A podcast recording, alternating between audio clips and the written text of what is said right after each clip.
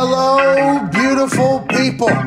It is Monday, May 16th, 2022, and this sports show shall begin now. Can't thank you enough for joining us on this glorious Monday. The weather has been fantastic in Indianapolis all weekend. A little bit of a uh, rain delay on uh, yesterday, I believe, but the sun has been shining. The heat has arrived, and times should be nothing short of spectacular, especially coming out of Game 7 weekend. Now, this weekend was packed to the gills with Game 7s both in the NBA and the NHL. Quick recap the NBA Game 7s, all blowouts. Yeah. Mm-hmm. Dogs are dogs, and the losers were losers, and now there's. You know, some beef that was basically buried until next season, and some players, you know, stamped and put a flag down in mm-hmm. Dogville, mm-hmm. and others are drifting away into getting buried on sports media for the next week or two for losing the game sevens in the way that they did, which was absolute, you know, blowouts. Yeah. Embarrassing. Now the NHL, on the other hand, their game sevens were electrifying. A couple of them went to overtime. And the good thing about this game seven weekend for the NHL and how great it was is it'll be the last time we talk about hockey until next playoffs because hockey is officially dead in this office, which is a damn shame. Pittsburgh Penguins lose game seven against the Rangers after obviously having a lead, not only in the series, but in the game. They end up losing. Tristan Jarry was back. Sidney Crosby was back. Malkin was playing. Letang was playing. All of our bests were there and playing, so there's literally no excuse. Coach Sully's been coaching since he won a, Stanley Cup back to back with the Pittsburgh Penguins. So we've got a great coach, greatest player of all time, great characters, great cast of characters alongside, great goalie back in that, and we still lose game seven, a game that matters. And for the fourth straight year, the Pittsburgh Penguins, the greatest program in the history of hockey, are out in the first round. And now I have to look in the mirror and ask the tough questions. What the fuck is going on with the Pittsburgh Penguins? Hmm. Nick Morano. That team should win everything all the time, especially against that sorry ass New York Rangers program. Okay, now the barn at Madison Square Garden was live. Uh-huh. It was loud. Yeah. It was, it was awesome. But on the flip side, who cares? We're the Pittsburgh Penguins. Mm-hmm. Sidney missed game six with a headache, they're saying. Now, hopefully, we'll hear more after the season. This is kind of the time where we learn about all of the incredible injuries that the NHL players have been playing through. Because in hockey, they only describe it as an upper body injury or a lower body injury. Then as soon as the season ends, it's like, hey, this guy actually had a broken radius and fibula and this and played through the back half of the season while skating, checking, and just battling through. Hockey players are incredibly tough. Yeah. They said Sidney Crosby missed game six because of a headache. Oh. Is that what happened, Nick Morano? And is this Pittsburgh Penguins team officially done? Is the era that brought me so much happiness and so many woo nights on the South Side and North Shore and out here in Indianapolis, is this thing all over? Because they got new ownership in the middle of this last season. New ownership normally likes to make things their own. And this coach is always going to get called, and old Malkin's going to get called. Letang gets attacked. Sidney Crosby, obviously greatest of all time, going to be able to do whatever he wants, hopefully. But it feels like we continue to lose in the first round, and I can't take it anymore. My heart can't take it anymore, Nick. What the fuck happened yesterday, and how do we lose that game? Uh, Pat, the simplest way to put it is they got goalied. Again, they controlled a lot of the play throughout the series. At five on five, they were the much better team. They lost the special teams battle, and they they generated so many scoring chances. It was insurmountable the scoring chances they generated over what the Rangers did. But when you look at it, Shesterkin was the difference. He didn't play great in the two games in Pittsburgh, but he bounced back after that, made the stops he needed to, and kept the Rangers alive. Younger, faster team. They wanted it more in Game Seven, and they got it. No, they didn't want it. Whoa. We wanted it. We wanted it a lot. We wanted it bad. Yeah. My thing is, Tristan Jarry early saw the puck. Yeah, I did. Popped up in the air, snagged oh, it, no looked big deal.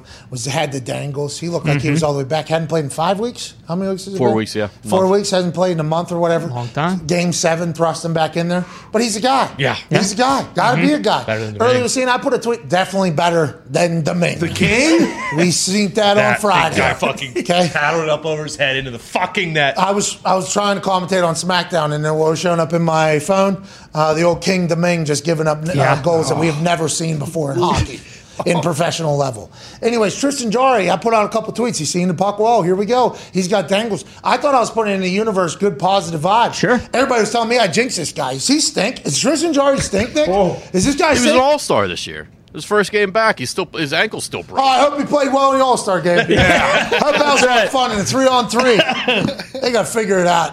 I would like to continue to talk about hockey because hockey playoffs are a lot of fun. I think everybody that watched Game 7 weekend this past weekend would say hockey's a blast because how good yeah. the games are. We can't talk about it anymore. Nope. 'Cause Damn shame. Las Vegas team, done. Yep. Boston Bruins, Game 7, done. Done. I was hoping to go down and play against the Caniacs. Right. 20,000 strong down there in Raleigh. I thought maybe the Pens would do it. But instead, whenever we have a lead in, uh, lead in game seven, okay, instead of just going five, six wide on the goal Sure.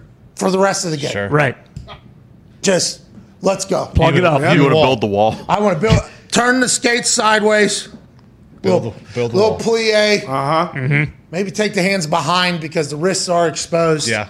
And just go six wide on that net for the last period and a half when we had the lead. Good luck. Boom. Good luck scoring against the wall. Hot. it's tough to beat somebody that never moves their back row. Bingo. That's what I was hoping we would do. That crossed my mind for a good four minutes after we got up 3 2. I'm like, all right. Build the wall. Stack up the net. Maybe everybody on their force. Maybe on force so they don't Oh. get as tired because it would be tough to sub, I think, if this was our strategy. Sure. But they, we should have. The boys were laying out. They were blocking shots. They were putting their body on the line. They were doing all things you need to do to win, except for taking a penalty in overtime. Can't do that. Just can't do it. There's a lot of conversation about what should be a penalty, what shouldn't be a penalty, and when guys should be forced off the ice and when they shouldn't be forced off the ice and everything like that. And we'll talk to Tim Peel. Okay, oh. Timmy. Tim Peel refed in the NHL for how long? Twenty years. Yep. 20 years. Long time. Now, I'm not saying this guy's made every call a good call. This guy is not. Probably not. I don't think this guy's the Gene Steratore of the NHL. I'm not 100% sure if he is known as the greatest ref in the history of NHL. I don't know. I haven't looked into it. I should, but I do know 20 years in a league means you've been doing something right. Yeah, That's right. This guy knows the game a little bit. He's been mic'd up before. We've heard him mic'd up before. Yeah, yeah. He seems to have a great personality. I'm going to ask him about some things going on in the NHL that I'm not happy about. How did Sidney Crosby get that cheap shot that maybe it wasn't a concussion, I guess? Hmm. How do they not pause the series to make sure he comes back healthy and keep that thing going? We'll talk to Tim Peel in the third hour. That'll be our last NHL talk.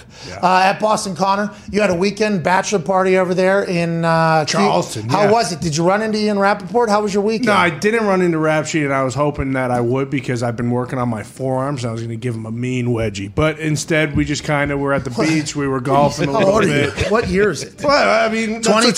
2022, giving rap sheet Yeah, maybe a noogie, and then you know, hey, come here, rap sheet, wedgie. But no, instead, you know, watch the Bruins lose. Unfortunately, like you mentioned, uh, but then the Celtics they delivered on Sunday. Thank God, because if, you know back to back. Your experience in the one game seven loss, back to back game seven losses for Boston would have been the end. Yeah, I found it interesting that you guys were in South Carolina for this massive weekend for Boston. A lot of people from Boston you were with this weekend, or no? Uh, yeah, uh, actually, I think everybody. How uh, was I it? Pretty good. Was it too much? It was Boston a good time. Felt no, pretty good. definitely not too much Boston. It felt good to hear a couple other people say, you know, oh, this game's wicked sick and stuff like that. So it was nice. Yeah, the wicked. Yeah, a little taste from home. Uh, got some Dunkin' Donuts. Don't get to do that often either. So you know, it was an awesome time. I There's a enjoyed Dunkin' Donuts right down the street. Because there It's is two- one There's literally here. two Right. Dunkin' Donuts. There's one right by my house as well. Yeah. So when you come into my house next time, go ahead and get Dunkin' Donuts. Perfect. I might have to get like the two gallon box of iced coffee because it, it was great to have it again. But Again, it's literally available right right here. here. There's Look, two I had Dunkin' Donuts. Saturday morning. Yeah, actually, me, Me too, too. By the way, yeah. good. The Also, East bacon, egg, Coast. cheese croissant sandwich. Oh, oh, so good. They definitely deliver nice coffee. Oh yeah. Uh, yeah, oh, but yeah. It's right here in Indy. it's not the same coffee as they have on the East Coast. You did in South Carolina? Yeah, You East think Coast. South Carolina Dunkin' Donut better than uh, Indiana Dunkin'? Uh, it's pretty good. I mean, they're closer to you know New England, so I think they kind of get Are the they? residual. I think I, I have no idea how the map They're works. closer to really. the water. I'll give you that. Yeah, they're touching the Atlantic, so that, Oh, that so means you're a lot. saying because Dunkin's coming via the ocean Bingo. delivery. Yes, exactly. We get the ships uh, that come down from Boston, and they go, I think, into the Kiawah Island. port. Happy you had a great weekend. Yeah, it was it was a good time. It's a shame the Bruins lost, though. Yeah, it Yeah. is a shame, but uh,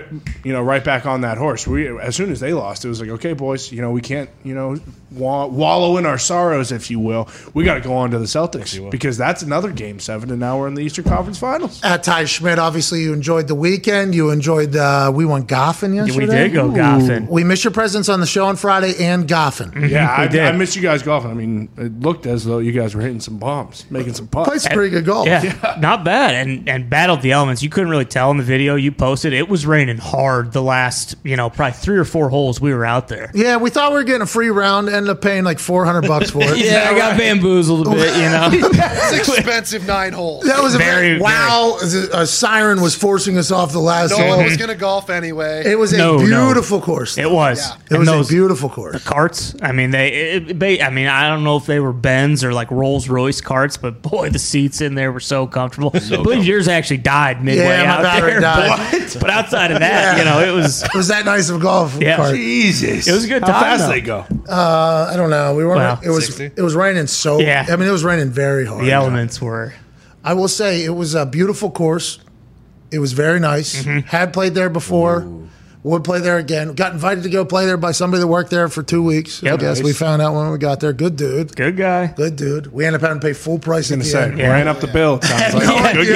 guy. Thought we were playing for free. Did not know that. Then we got there. Well worth it though. We are supplying a good course. Yeah, it was a good course, and you have to be pretty happy with how you played as well. I do feel good. Yeah, you should. I do feel good. The net that Justin Thomas was potentially burying there, you know, at least I'm getting a repeatable stroke. I think. Mm-hmm. I think that is a big deal, and just making solid contact. The putting green has really been a game changer for me. A lot more confidence stepping up behind a four or five footer. This was on nine while we're getting oh, tornado sirened off the course. Mm-hmm. You know what I mean? That was when we would lead into paying for everything, and we're like, oh, okay. Yeah, we had no idea, right? No, no. Was I the only one that wasn't expecting it? Oh, By no. the way, don't normally get free shit. Hate free shit. Yeah. Because when you give free shit, always need to pay back people. Uh-huh. So I don't, I don't like somebody. Anytime somebody offers me something free, by the way, never ever, never do it because like, all right, you're gonna hold that over my head forever. Normally, how things go through my life, that's what I've experienced. So I don't even enjoy it.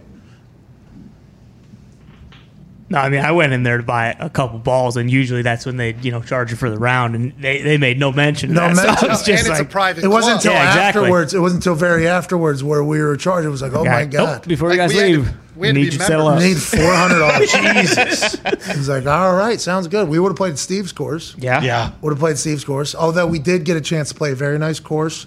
Uh, maybe that's the new thing we do. Maybe we travel around course to course. Ooh. We'll pay four hundred dollars to play. There you go. Okay, we'll pay four hundred dollars to play. If you have a course, that is our max. We apologize. There'll be five of us. We would like cruise around. We'll have some music and tunes on, Mm-hmm. but we need to get ready for Tahoe, which I think yesterday did. So I appreciate you boys braving the elements out there. Gumpy obviously played a great round. Oh, yeah. Boy, Gump. Gumpy was crushing it. That a baby Gumpy. Yeah, we got muted. no. Yeah, Still muted. muted. Hell of a round for the lads. Always good to get out there. A couple good Bud Lights out there. Right. Three or We paid for those as well. Those are Yeah. six dollar Bud Thank, Light. thank you for those. I appreciate it. that, was, that was actually Nick. Nick paid for Yeah. the food. Thank you, Nick. That was awesome. That was a wild scene. Yeah, sounds like you got that kid promoted though. I mean, as soon as you guys left, he was probably like, "Look what I just did! I just swindled these guys." They didn't out even of let us. 400 They didn't even let me pay for a tip for after the round. Like I would have. They mm-hmm. probably would have got five hundred dollars out of me if they were paying. You know what I mean? They probably Yeah. would have got a good chance. There was only one signing part there, but what a moment! Yeah. that dude's listening right now for sure. Oh yeah. Oh, yeah. Beautiful course. Thank you for tweeting us and telling us it exists. We have Right. been there before. Mm-hmm. To any other courses, we got about 400 bucks to come play yours. Need to get better. Can't wait to talk to AJ Hawk about it. Congrats to uh, not Spieth. Spieth had the lead all weekend. Him and Justin Thomas were battering, uh, battling at the Byron Nelson. There was a bunch of people at like 21, 22 under, Yeah. which I think a lot of golf fans hate. I love it. I like seeing guys slice and dice course. Old Cuz drove the green. I think there was like numerous people Oh, that yeah. drove the green a few times. I enjoy it when that happens, although I guess the old established golfers do not enjoy that type of play. They like seeing the course, Mm-hmm. you know, beat up the guys a little bit and everything, which has its day. I think whenever they go up to Europe and they're battling the wind and it's impossible to play and you punch it like 200 yards, hoping to go in the right direction, I think that's fun. I think some of the courses when they're incredibly difficult are fun because it's almost more relatable. But watching guys slice and dice courses Yeah. is fucking cool. And that's what it was this weekend. Who ended up winning? The uh, South Korean KH Lee was 26 under. Jordo was 25. Schauffele was 23. Justin Thomas was 23. It was good. It was a good, good ball tournament. They were going. They were controlling the ball, and I guess that's back to back wins for old. Uh, yeah, at that tournament, yes. yeah, at the Byron Nelson. Mm-hmm. Now Justin Thomas did tell us that this was strictly just to get ready for This week. this upcoming week. That's That's right. We got a major this week. PGA, Yeah, we baby. do. Mm-hmm. Justin Thomas hitting the ball well. Spieth seems to be playing well. No, I don't know why he didn't win it down the stretch. He had a commanding lead there for a bit, and by commanding I mean like one or two strokes, uh, eight nine holes in to his Sunday round. So is that going to be on his mind going into the major this weekend? no. I don't know. I just saw. I also saw there. Uh, $19 Michelob Ultras at the uh, PGA. At the place where we're. at the PGA, no, You too. PGA Championship this weekend. Probably where you played too. Well, I don't know. I didn't. I didn't get the breakdown. Nick handled the. Uh, Nick handled the food and beverage. I think ten is probably pretty reasonable. Though. Yeah, I think reasonable so. guess. All right, let's chat about some stuff that's happening around the NFL before Ian Rapoport joins us in about 13 minutes. AJ Hawk will be in the second hour. Hopefully, your phone calls on the 5 Energy phone line 1 4 McAfee. I cannot wait to chat with you. We got interns in here now. Oh, whoa. Well, it's one intern, another just like hanger on. Yeah, yeah, sure. Hey, look, I don't know what you're thinking. I'm out of here on Friday. I thought it was a package deal. Yeah, well, I mean, I believe they were coming into the world. Mm-hmm. Coming into the world, they were right. a package deal. Mm-hmm. Now, I do believe that one has to go back and accomplish, you know, hopefully a championship. Yeah, get one of oh, these. Yeah. A champion, get another one of these. Yeah. And the other intern will be here, I guess, for the next couple months. How long does this last? I don't know. What is the normal? I mean, it's off to a hot for the start. summer. September school starts. I think. Probably through the summer, you know. Mm-hmm. Hopefully, he will learn everything he needs to learn to go out into society. hell yeah. And make it the world a better place. Bingo. Like you need a laptop. you would think mm-hmm. you show up. Now, to be clear, I'm not good with interns because I don't like interns, don't want interns. Mm-hmm. But good friend says, "Hey, is there any way you could potentially? I'll do it." I should have probably had an entire thesis ready for him. Like, hey, this is what you're going to need to show up with. This is what you should plan on doing. This is how this is going to work. Because the way this operated was, hey, sit down. What do you do? what are we going to do with you? How do we go about doing it? Seem like great guys. Oh yeah, good kids. Seem like great guys. Raised mm-hmm. right. Huh? Raised right. I think so. I mean, I think so. It feels like it that way. It Feels like they're hard workers. What I was told. Yeah. But no laptop day one internet company. Wild to me. Well, I was also just telling these guys, like in college, you don't have a laptop. Like, what are you dicking around on during class and So stuff like that? I mean, the one maybe was, your cell phone. The but- one was overqualified. Yeah. Yeah. Piece of- Built a fucking computer. Mm-hmm. Right. So, but that's so he can snipe people Call of Duty. exactly. So he doesn't have any lag in the thing. Yeah, so he's right. got- Watch anime. Him and Bill, yeah, we're having a full anime virus conversation, whatever's going on. The other guy, hey, just here for a couple of days. I, I'm here to help move in. I got some other stuff to do. Two dudes, zero laptops, one internship. Bold. Internet company. You might think they're 85 years old. These guys are good guys, though. They're going to come around, aren't yeah. Oh yeah. Oh yeah. they? Let's go. Come here. Here we go, boys. Let's send them out into the world properly, right? Oh, yeah. That'll Oh, be yeah. something we'll think about doing. Uh, let's talk about the NFL news that has taken place. Jarvis Landry back to the New Orleans Saints on a one year deal with $3 million guaranteed, basically, and then another $3 million of earning incentives, mostly based on individual stats. A good value option for New Orleans while Landry gets his one year deal that allows him to get paid again if he produces. Hmm. This is via Ian Rapoport and others breaking this news on Friday at about 4:40. After the show ends Friday night, Friday early evening appears to be the time that everything happens. Maybe we should game plan for this going into the future. Maybe we should think about this as a show that goes off the air at 3 every single day on mm-hmm. Friday. Mm-hmm.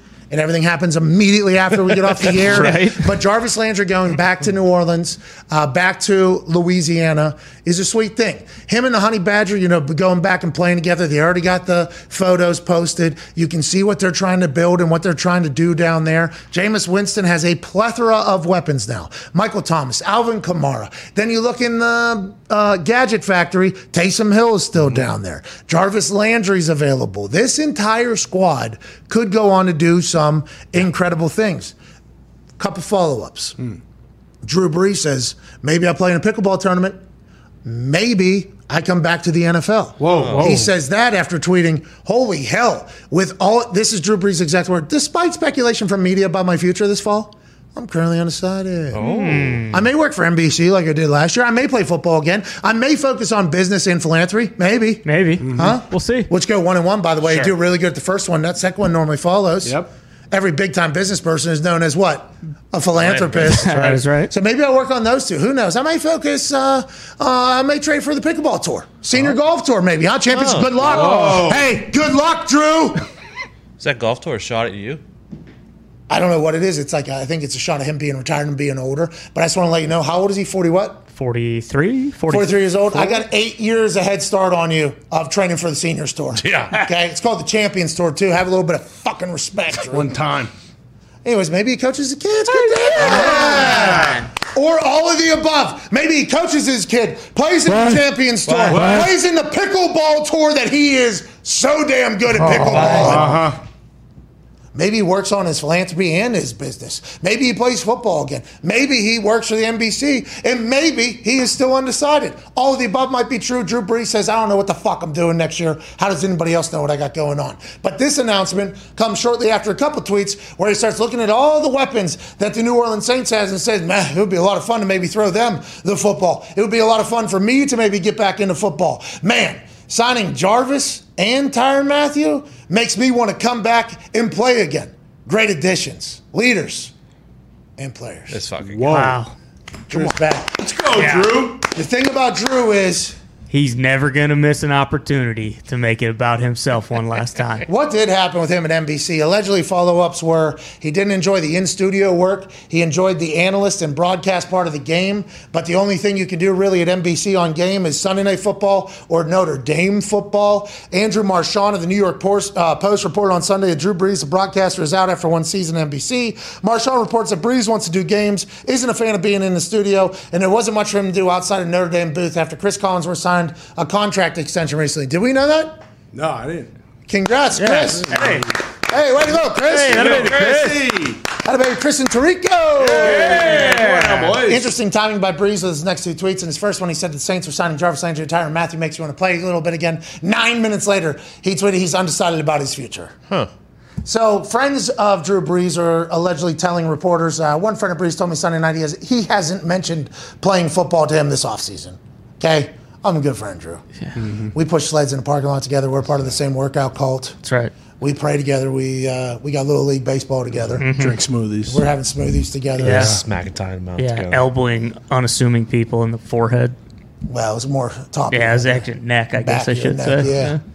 That's what happened to Ty by Drew Brees. But his friend, who's really close to him, said, "Hey Pete, listen, he hasn't mentioned me at all playing playing football. No. I mean, every once in a while we're getting a hot dog next to each other at the same baseball game because our kids are playing baseball. Let me tell you, his kid's got great arm. Yeah, good Good player. arm, great arm, good player. Now his other son, you know, kind of can't turn too real well. in the outfield. So well. he's actually asked me to kind of coach him because I had a little bit of time in the minors. Mm-hmm. So me and Drew's relationship has really gotten pretty big. And he hasn't told me one time about playing football in the offseason. Not one time. And his left shoulder surgery, May 2nd at age 43, after not playing football for 16 months, would seem to make a, a return to football problematic at best. Another person who knew Brees told uh, Peter King, he's not playing football. No. That person knows Drew Brees real well. Yeah. That person, he's not playing football. Business philanthropy? Maybe. Sure. Maybe. Coach him with his kids like he does with me? Huh? That's I'm that source, by the way. Maybe. Who knows what Drew Brees is going to do? It doesn't sound like he's playing football at all, though. Jameis Winston's got to be sitting there and saying, you know, when I was a kid, I thought my passion was football. But then I found out when the game was taken away from me that my passion was playing football. Actual quote from Jameis Winston on NFL Network. Now Drew Brees is trying to take away the playing thing again from Jameis. Jameis can't be happy, but he's got to focus on himself. But that Saints team, they were once $70 million over the salary cap not too long ago. Now, with additions of the Honey Badger and Jarvis Landry, restructuring everybody's deal and a quarterback that they're focused on, a lot of Saints fans are getting chirpy on the internet. Oh, yeah. And I think they should. I think there's good reason for the Saints fans to get chirpy, even though we thought they were fucking dead. When Sean Payton retires out of nowhere, maybe to become an owner of the Miami Dolphins. Mm-hmm. Hmm. That has not been legitimized or confirmed, but that retirement did seem to come out of absolute nowhere. There's $70 million over salary cap. They got no damn quarterback. Now, here on May 16th, it feels like they got some direction and some hope. Good for the Saints, man. And just like looking at the previous drafts, these rookie wide receivers, they get Olave too. Mm. Like they actually do have a very good offense, good O line, and it feels like their defense isn't Always going good. anywhere. They yeah, they hired from within with Dennis Allen. Nothing really changes on that side, except you got the Honey Badger now. a good leader, right? Everybody Yeah, loves the landlord out there. Mm-hmm. Jarvis uh-huh. Landry, good leader. Coming back to the Louisiana roots, too. I want to see the Saints do well. Good for every, all parties down there. You know what else is good for all parties? Any publicity. Mm-hmm. Yeah. I learned that from a report this morning that involved a lot of very successful people, one of them being Jerry Jones. Oh, yeah. Jerry Jones speaking about his Dallas Cowboys in an interview with Peter King is fantastic. to Jones, there's no such thing as bad coverage of the Cowboys. Bad coverage makes the Cowboys human. And he is positive his fan base loves the human. Okay. Okay. Okay? Good to know. Yeah. My fan base loves the human that makes us human, and the human that makes us human is the Cowboys and the way we operate. Let me tell you a story, Jones says. To Peter King, Oh, mm-hmm. warming to this topic. A few years after I bought the team, I'm out in Los Angeles, La La Land, my hometown, having lunch with David Hill. You know David Hill. David Hill, one of Murdoch boys, Australian man okay. Mm. And Ed Goren. Okay, Ed Goren, not Australian, actually from Carolina, I do believe, but mm-hmm. pretty important, big swinging peckers at Fox Sports. At that time, there were a lot of negative headlines about the Cowboys. Michael Irvin was in the headlines. People were saying the owner's an outlaw. So that day, I told him, listen, I'm going to fucking tighten up the lid on this franchise. We're going to get control of this team. And David Hill, Australian man, one of the heads of Fox Sports, he jumped up and he said, No! Do not touch my boys. They're television gold. Don't even fucking think about it. The foibles, the soap opera, the issues, they create interest. Yet in the Senior Bowl, I can't see what's next, but free agency, the draft, training camp, we always got something going on. People follow us year in, year out. Owner every year, every now and then gets it in the paper. It just adds to the interest. All of it. People love the Cowboys. Well, you're goddamn right. Then I'm gonna force the Cowboys down everybody's throat forever. And that was the moment uh. that the fucking Dallas Cowboys were on prime time television every single weekend. David Hill, Australian man, pretty high up, I believe, in the Murdoch world. Murdoch owns the Fox thing and is also the person being uh, represented basically in succession Yes. Uh-huh. which adds even more intrigue Okay. to the entire conversation. This might be Tom Wambsgans. Yeah, it's going to be Not- Womcat. but David Hill told Jerry Jones, like, no, no, no, no, no. You need to have the eyes uh, of a network or the eyes of a business whenever you're looking at the Cowboys because they are. They're chatted about in every single regard. There was actually a rule that we were told by one of the heads of TV. And I'm just going to say heads of TV because this is one of the people that just created modern sports uh, television. yeah.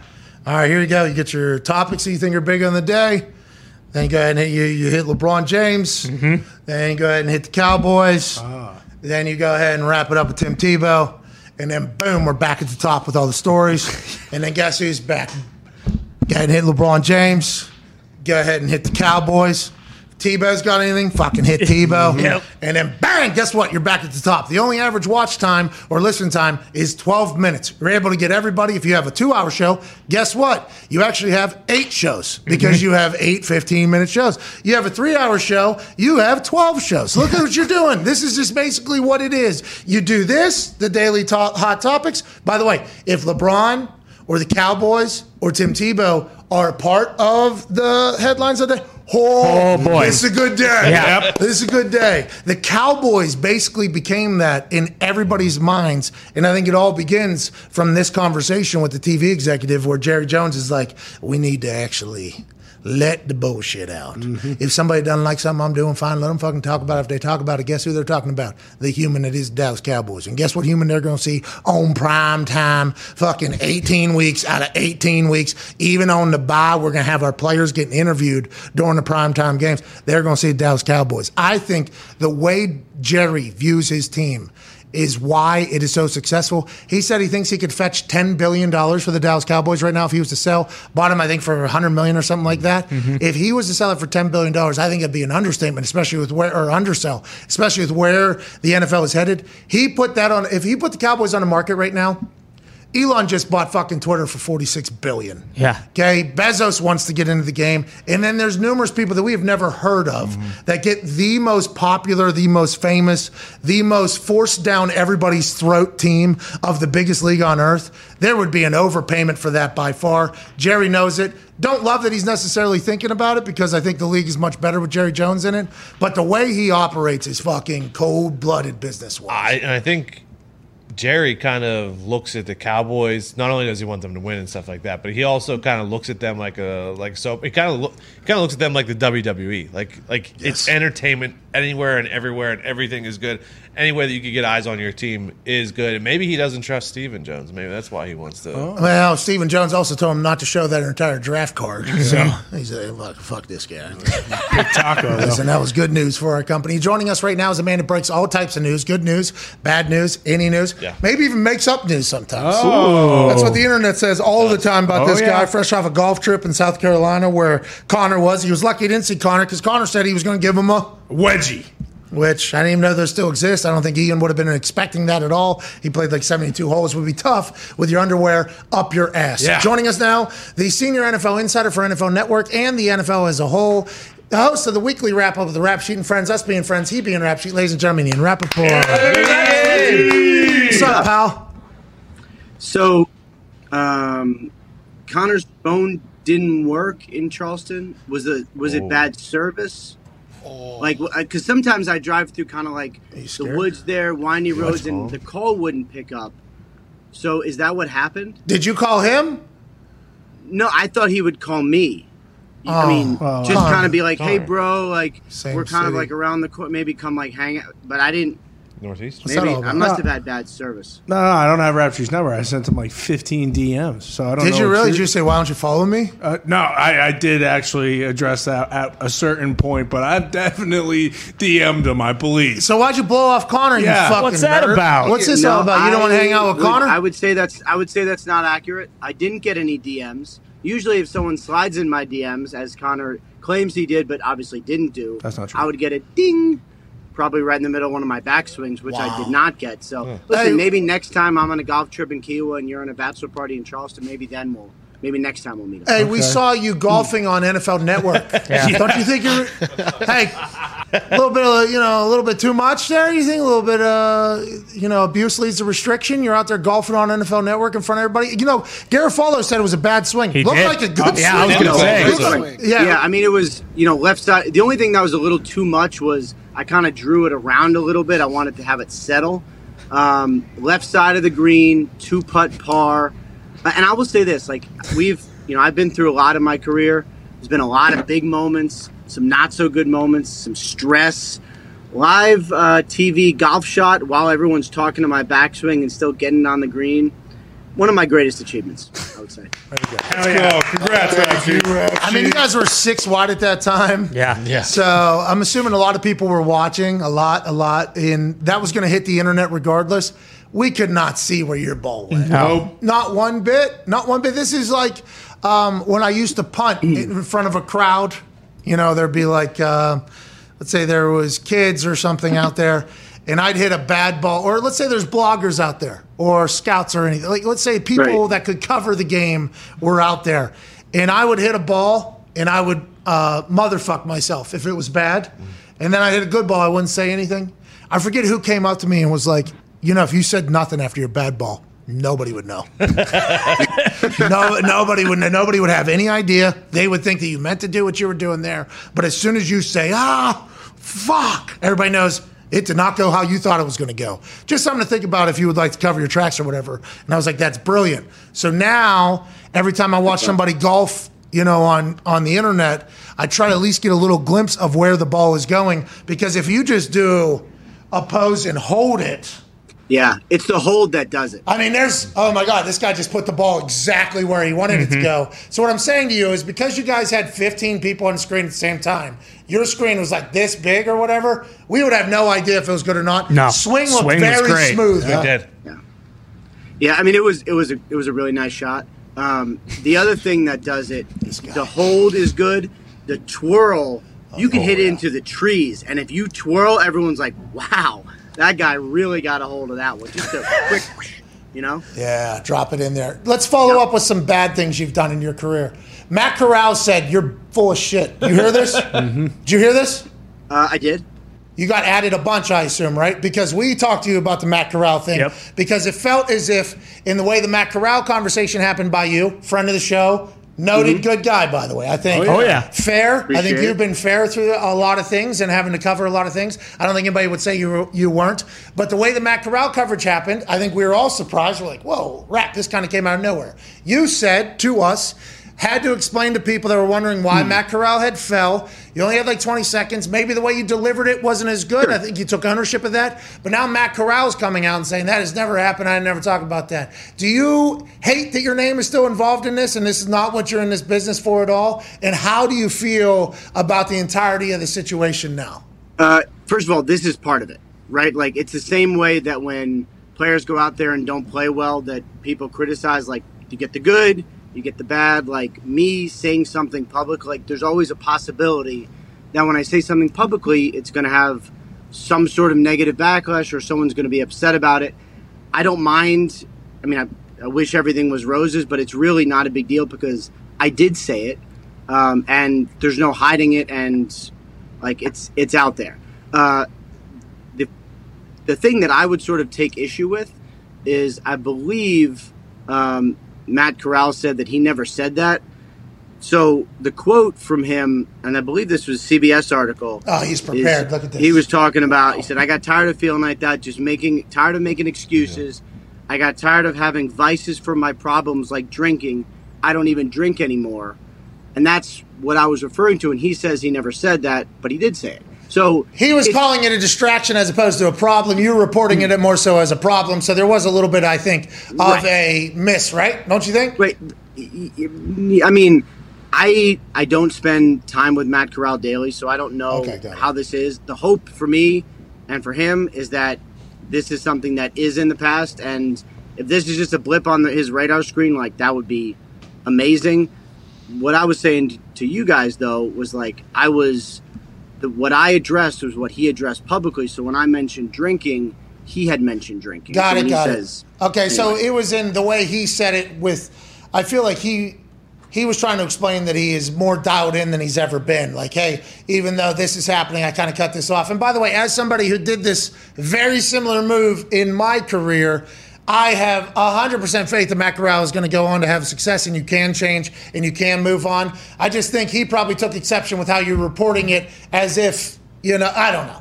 It's fucking weird whenever you start having to report on personal things. We would just like Yeah. to talk sports, but you got to do that all the time. Let's talk sports, and let's. By the way, Matt Corral, go get him, dude. Go get him. Go get him, dude. Uh, Jarvis Landry. Who all was interested there? Do we know? How were the Saints by far their, his biggest offer, or was he taking a little bit of a discount to go back to Louisiana? Because there's a lot of fans and a lot of fan bases out know, there saying, I know. "Whoa, whoa, whoa! We could afford a three million dollar deal with another three million dollars in incentives for one year with fucking Jarvis Landry."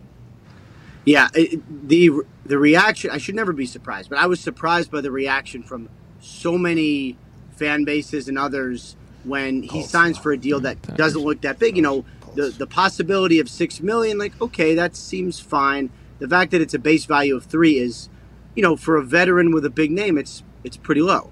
Um, he had an, a nice offer from the Browns.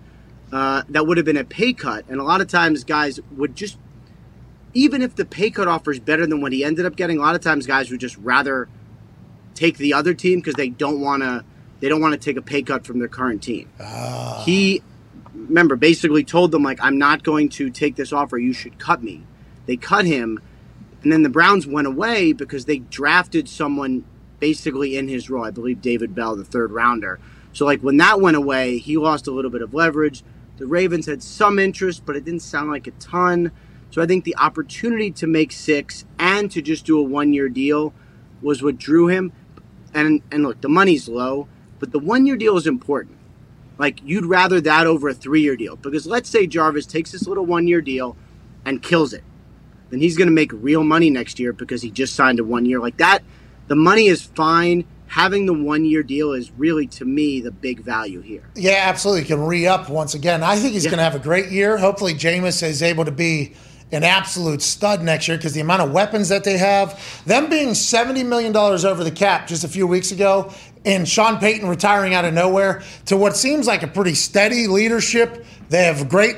You know, skill players, role players. Taysom Hill focused just all the way in at being a little, you know, gadget guy. It- they might be in a great spot down there in the NFC South. Obviously, Tom Brady's still there. And I think the reason why Jarvis Landry and others uh, don't appreciate pay cuts from their uh, their own programs or where they are because in, it's hard not to get past the thought of you've seen what I've done for you. Like you've seen what I've done in the building for you. You've seen what I've done on the field for you. For somebody else making that offer, it's like, oh, they don't know me behind the scenes yet. They don't know what else I bring. So that's I think why I don't say the grass is greener, but why some guys get a little bit like oh, fuck you. Like, this team doesn't know me as well as you do. You trying to undercut me other, as opposed to these people. Hopefully, they won't do it in the future. For the Browns, I see Deshaun Watson's taking everybody down to uh, the Bahamas for a team chemistry, Okay. uh, little building, camaraderie building uh, operation, getaway, probably work out a little bit.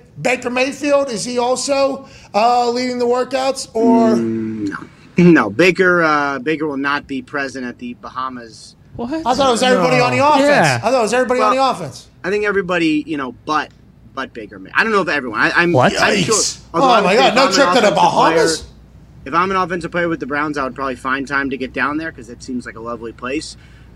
Baker is, you know, I I hate to like. I'm I'm not trying to make excuses. I'm not, but I understand for Baker Mayfield's standpoint why he'd be like, you know what, I'm going to stay away.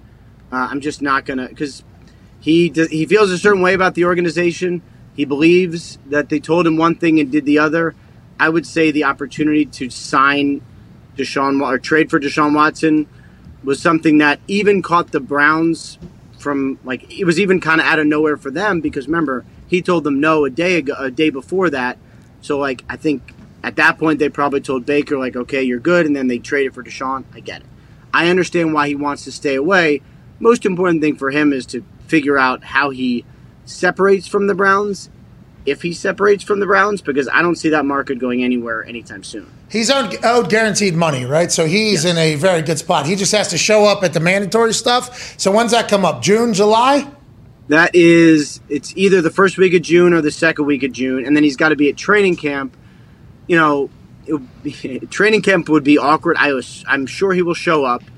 I'm sure it will either be some sort of agreed upon, you know what, you can sit out, or maybe like a hold in where he has migraines or hamstring injury or a back injury or Whoa, whoa, whoa. something. Like it's all awkward. whoa, whoa, whoa. I think in the end they can come up with a situation that both sides agree with, but it is going to be weird until they get to that point. Uh, I guess NFL officials, Josina Anderson broke the news and then you confirmed it. Uh, NFL officials are scheduled to meet with Deshaun Watson this week in Texas. Yes. Yes, Wait, is yes, this what does this mean? What is it? Is this the first time? Do they have a bunch of evidence that they're going to present to him and ask him about? How does this whole thing go in your eyes uh, via Josina Anderson? So the timing is important. Uh, and yes, I confirm this. The league declined comment, but it is accurate. They're going to be in uh, Texas this week to talk to Deshaun.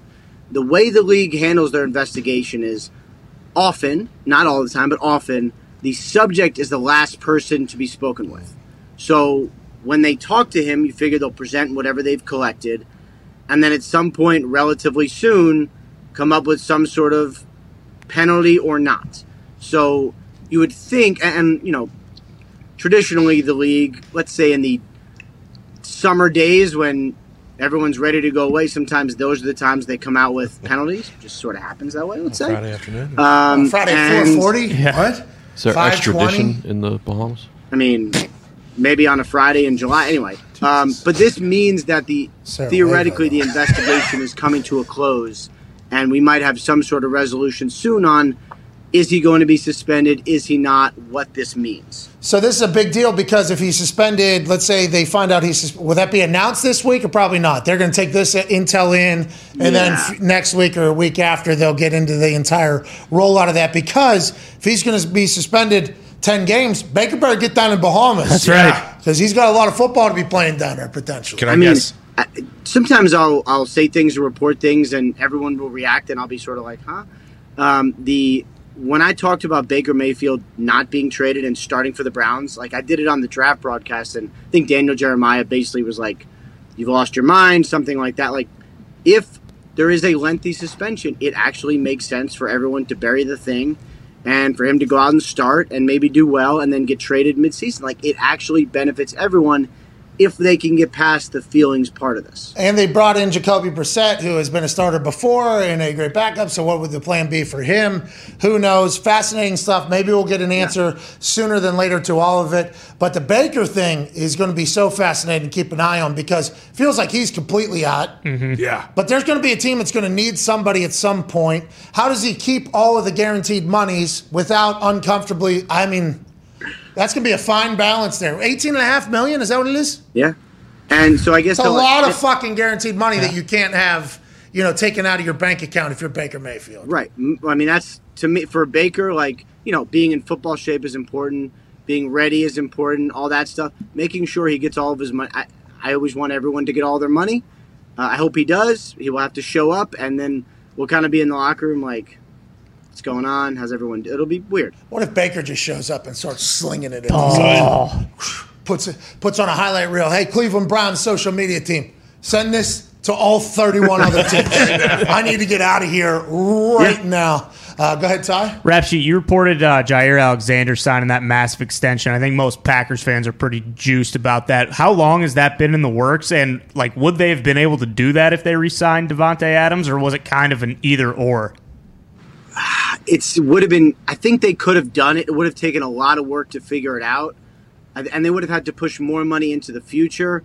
But you're right. Like trading, they did not want to trade Davante. Don't get me wrong, but trading Davante Adams at least made it easier to do this deal. It has been in the works for I think four months now, um, and I think it's a really cool situation for both sides. Like this is a really feel good deal. It's a really nice contract. Four years, eighty-four million.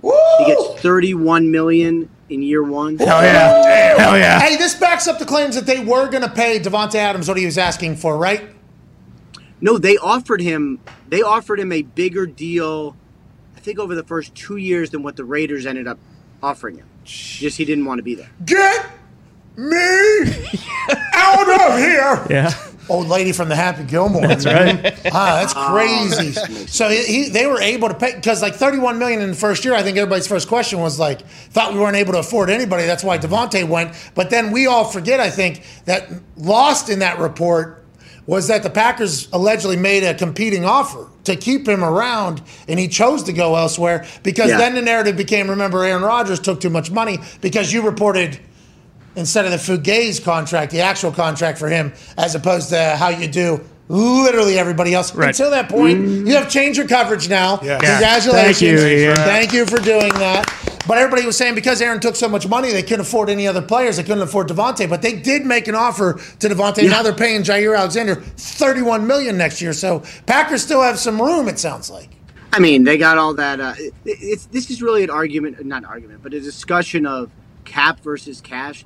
They have cash. They have plenty of cash. Two hundred million dollars in Right. real estate around Lambeau that just goes into uh, some Nice fund. little war chest, Some war and, fund. bond. the, uh, and the stock, you know, they I think they made sixty four. They made a lot of money in those stock things that they do.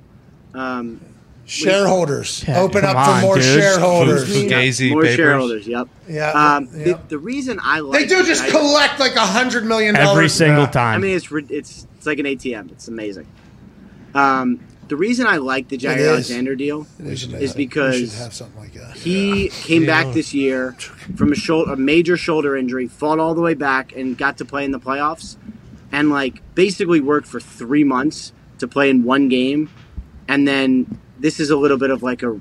It's not why he got the contract, but it's a reward for like balling out and getting at least getting to the playoffs. Like this was, it's a lot of good faith, and I think it's really cool that the two sides got here. Look at them doing things Hell the right yeah. way. Hell yeah. actors.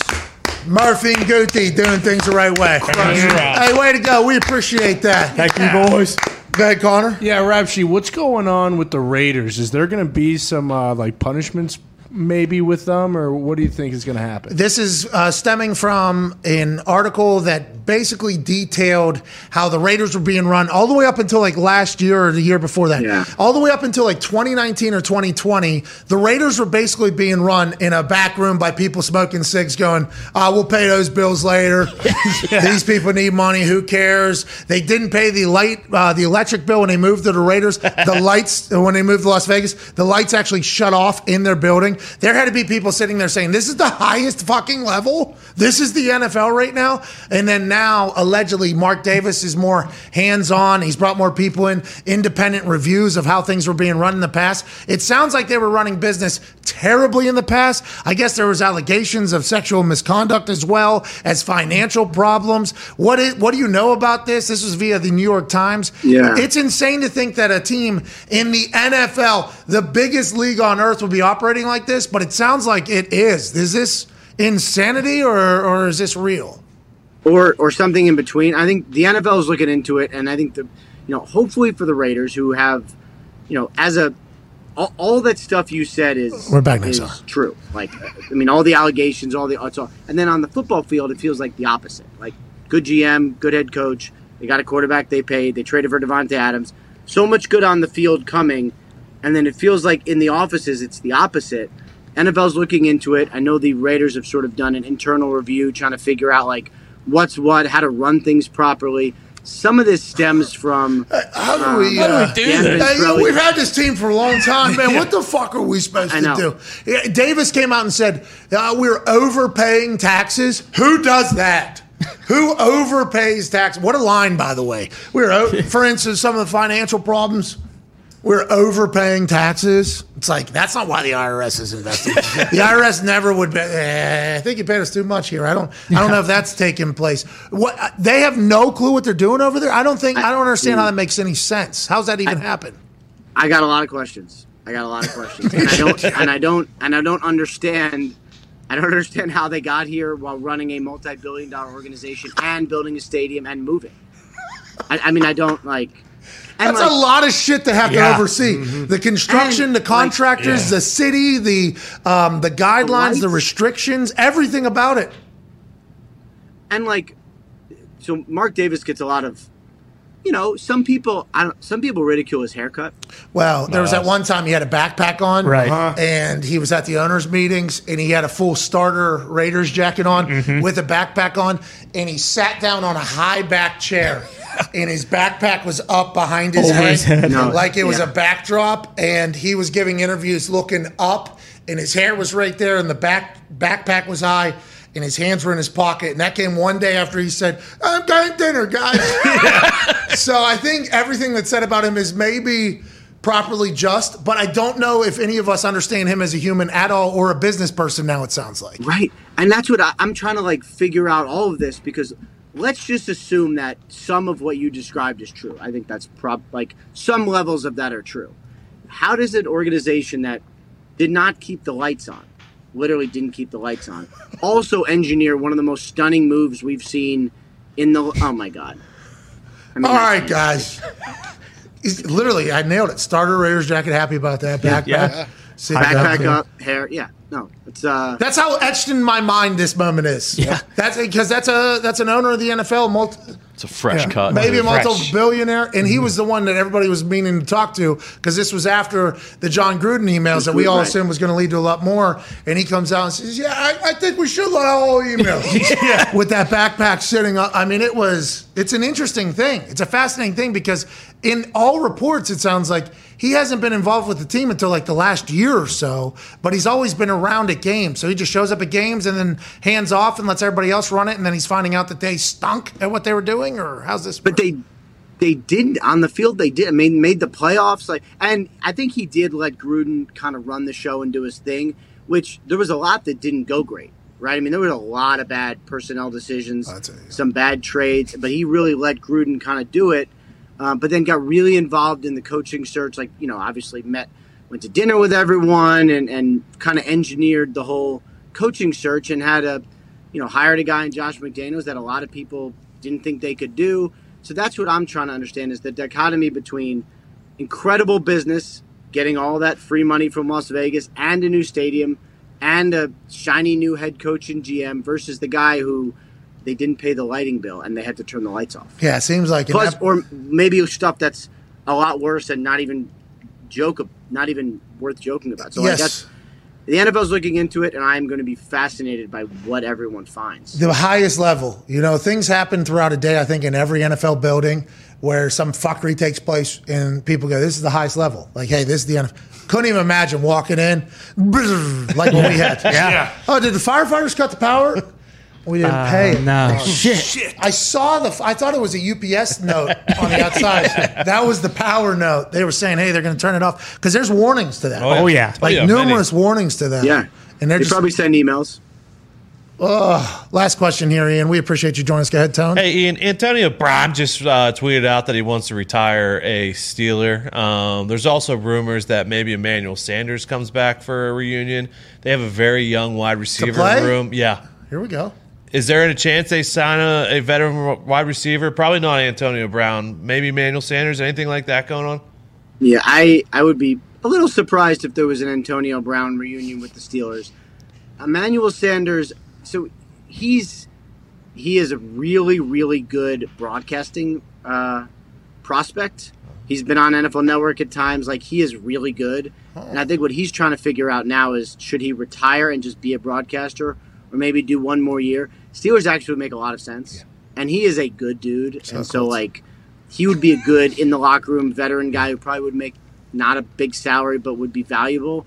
But I think that's what he's trying to figure out is like, does he go one more year? Or does he just jump into our world um, and just kind of roll from there? It's and you know these veterans don't necessarily need to go to like OTAs or whatever. So I imagine he's got some time, but um, would definitely make sense if he ended up playing football and it was the Steelers. Last question for me, and I can't thank you enough for joining us. Uh, do you keep up with the sports media news? You just told, talked about Emmanuel Sanders maybe joining our world. Hey, I Drew, love it. Drew Brees says, hey, listen, I might be playing, working at NBC. Mm-hmm. I might be pickleballing. Yep. I might be business and philanthropying. I might be playing football again. I might be training for the Champions Golf Tour. I might be coaching my kids, or I might do all of it. I have no idea. How'd this work out? Because there was alleged rumors of him getting traded to Fox a couple weeks ago. He wants to call games, I think, is what's being reported, and NBC doesn't have the Rolodex of games to call. Do you know anything about this, or do you kind of stay out of this business? I, I kind of love the media speculation world. Uh, it's fun. All right. Um, and uh, yeah, I mean, so my read on this thing, he's not playing again. Uh, That was, I mean, Dennis Allen kind of came out and said it, but like, I think he was knowing what would get all of our attention and get the retweets. He mentioned that. Drew? I think No. Not true. Drew? He wouldn't make it about Uh, himself. Pretty savvy. Pretty savvy. He's good. He was good. At, you know this. he was good in the studio too. He hated it. He fucking hated it. I guess. Um, he's not playing again. Pickleball. I don't know if he. I mean, pickleball would actually make some sense. He'll have some free time. Um, I imagine he's very good at it. Um, it didn't sound like it worked out at NBC. Uh, I mean, my guess is he's probably not thrilled that it leaked. Could he? Could I? I mean, I could see him calling games again, but you're right. NBC just doesn't have the the amount of games. So, like, I'm sure we'll see him again, just not on the field. Well, great answer. We appreciate that. Ladies and gentlemen, the man who has all the inside information, he's off the golf course and back in his basement. We appreciate the hell out of you. Senior NFL insider for the league and the network, Ian Rapoport. Thank you, Ian. Is a man who has multiple banners hanging in the rafters of his absurdly large house. He has a college football national championship uh, uh, banner that he hangs, a Super Bowl championship banner that he hangs, a COVID Cup uh, banner that he hangs, right. a Ryder Cup uh, banner that he hangs. Wow. The one banner he won't be able to hang is that he ever beat me in golf, though. Ladies and gentlemen, AJ Hawk. What's up, dude? You look good. New haircut. fresh cut. Oh, stop by Sports Clips this morning. How'd you know? About 10, 15? Yeah, I had to make an appointment online. There was a long wait, and I got in there and slid through the line. It was great. Did you get the uh, MVP treatment in there? Did you No, on the I never get a shampoo or anything. I just get to get a quick cut and get out of there. Hey, give me that. Give me that GI drill sergeant to the Yep. top. You know what we're looking for. This is the hawk cut. I need the hair on top, the flow, and everything on the side needs to be skin. Can you make this happen? Hell yeah, we're sports clip. That's what we call a fade. That's uh, literally no problem. You have these sports clips haircut. You're you should be the face of that fucking place, AJ. Okay, yeah, hopefully. Maybe someday, Pat. We all can dream. But I wanted to go. I don't want you to get away from your golf situation. I know you. Yeah. You post a highlight film of yourself with the Bugle Lot Boys cheering you on the background on Oh. Twitter of your good golf. the game. Bugle oh, Boys. But Connor oh, wasn't there. Oh, Tone wasn't there. I never said I could beat you in golf. I, I We're think I playing. commented on your, your Instagram like you're a great golfer, man. Like I have nothing to take away from you. I'm not a great golfer. Listen, it's You just are. coming You together. told everybody how great you are. No, listen, I've said years, years. I got years to work on this thing. I only placed a wager with you uh, that I'll make top 50 in a Champions Tour for 20 million a year dollars. That's going to happen. Now, the next one is Tahoe. Our scoring, I've never been there. That's a good putt. Yeah, that's a great putt. I was watching that putt fall there. I felt real good about that putt. Bottom of the bucket. Felt real good. It's because we've been working on the putting green out here. Yeah. Justin Thomas doesn't like the net, but my stroke has become repeatable. I think I'm just trying to make solid contact. It was a soft track too, so you had to hit ball first if oh. you really wanted to do anything. It was a good test. Four hundred dollars we paid to play there. Four hundred dollars we paid to play there. Need a couple. Not per- wait, per person or total? total, total, total. Okay. Nine holes. Some places, you know, those nice places have that, like for one person, like Greensfield, oh, 525. I'm like, jeez. Of course, we wouldn't have gone. Of course, we go to Steve's course. That's right. Yeah, we gotta Wait, get. is this one of the places where you're a member? No, kind of got invited to this place. Went, okay, now we need $400 at the end as we're drenched and on our way out. I mean, it was an incredible racket almost, but course is gorgeous. It was great to get out there with the, the boys, not the Bugle Boys, the boys. Yeah. Great to get out there, hit the ball a little bit. We battled against a tornado, fucking storm. I mean, it was wild out there playing our thing. You and I are betting what twenty five thousand on the That's final what- score yeah. of Tahoe, both to the person and twenty five thousand dollars to charity. I think. Yes. Okay. All right. I'm in. It's fine. Perfect. But if, okay, if I lose, if I lose 25K to you and then just a quick 18% equity in the company, you give me. Deal? Uh, no way. What are you talking about? So I'm I'm lo- shaking. so I'm beating you and you're getting equity? No, no. If I when I beat you, I get the equity. No, no, no. Yeah, I don't we'll- care about the cash. I don't want the cash. Just well, give you me the will- equity. okay, so we'll give you twenty five thousand dollars worth of equity if you end up beating me. Okay, deal. All right, congratulations. There you go. There you go. I'm feeling pretty good about my game. Now, if I do not finish, uh, that bet is off, obviously. But I'm feeling. This is the first time. If you do not finish, what do you mean? If you if you take yourself out of it on Sunday when you're down by 40 points? No, no, no. Get injured or something. I was sore. Oh, okay. I was sore coming out of this golf round. I will say, Mm-hmm. legs were a little bit sore. Back was a little bit tight. It was locking up while I was in there. Then I ate everything in sight for the next two. I mean, I got to get into better shape and more flexible. But the golf game feels fantastic. Congrats to Mr. Lee. Uh, I don't want to say the wrong name. Uh, the guy who won the Byron Nelson. K.H. Lee. K.H. Lee, yes. Yeah. KH Lee, you won the Byron Nelson, 26 under. Yes. He won. Spieth was in there. Justin Thomas was in there. The boys played great in preparation for the major that's coming this weekend. That is, PGA Championship. here we go. There you go, boys. Need Justin Thomas to win that thing, AJ. Where um, uh, Scotty Scheffler's his favorite his favorite course. oh, yeah, Scotty Scheffler, the guy that you asked Justin Thomas about without saying his name. yes, you did. Mm-hmm. He he mentioned Scotty. I wasn't even thinking of Scotty. What you do this weekend? Did you play golf at all, or the first time you played B at Tahoe? Uh, I did not play golf this weekend. Haven't been outside yet to do that. But uh, yeah, you soccer tournaments. I actually went indoor skydiving in between games on Saturday with my daughter. It was sweet. In Ohio? Yeah, in Cincy, they have a place there, the Big Tube or whatever. It's it was the people that work there. You watch them; they do a little routine as, after you're done. These people are like this girl that was our instructor did a full spider Spider-Man routine, sticking to the walls, ceiling up. Like it was crazy, man. Could you not handle it? Did you? Because what? That's I what did it. How'd you do? Did you do pretty good? Did you get a video of this? Uh, we have a few still shots. Like the the instructor's with you, you do it one time, then next time she takes you up, and you're like spinning this. around a little more. Knee dust. Did you get sick? Car sick out there? No, no, I thought it was great. I loved it, man. My daughter did too. I'll go back. I mean, now my other kids obviously want to go. So It's we'll in be- Cincinnati. Yep, I think that's the only one anywhere near us. Congrats to Cincinnati having an indoor skydiving. That's huge. Yeah. That's just what an exhaust fan, right? That's shooting straight up. Yeah, I, yeah, it's crazy powerful. Yeah, like I, I had no idea. I'd seen videos and pictures of people do it, but I didn't know in person how crazy. Like these people are talented. Have you ever skydove in real life? No, never have. Face full back air, or is it a rather comfortable experience? Not comfortable or comfortable? Uh, face, yeah, pretty much like that. I'd say. But they, you know, what they tell you real skydiving, they tell you, hey, just relax, breathe. You can breathe. You just have to do it. Don't freak yourself out. Goggles.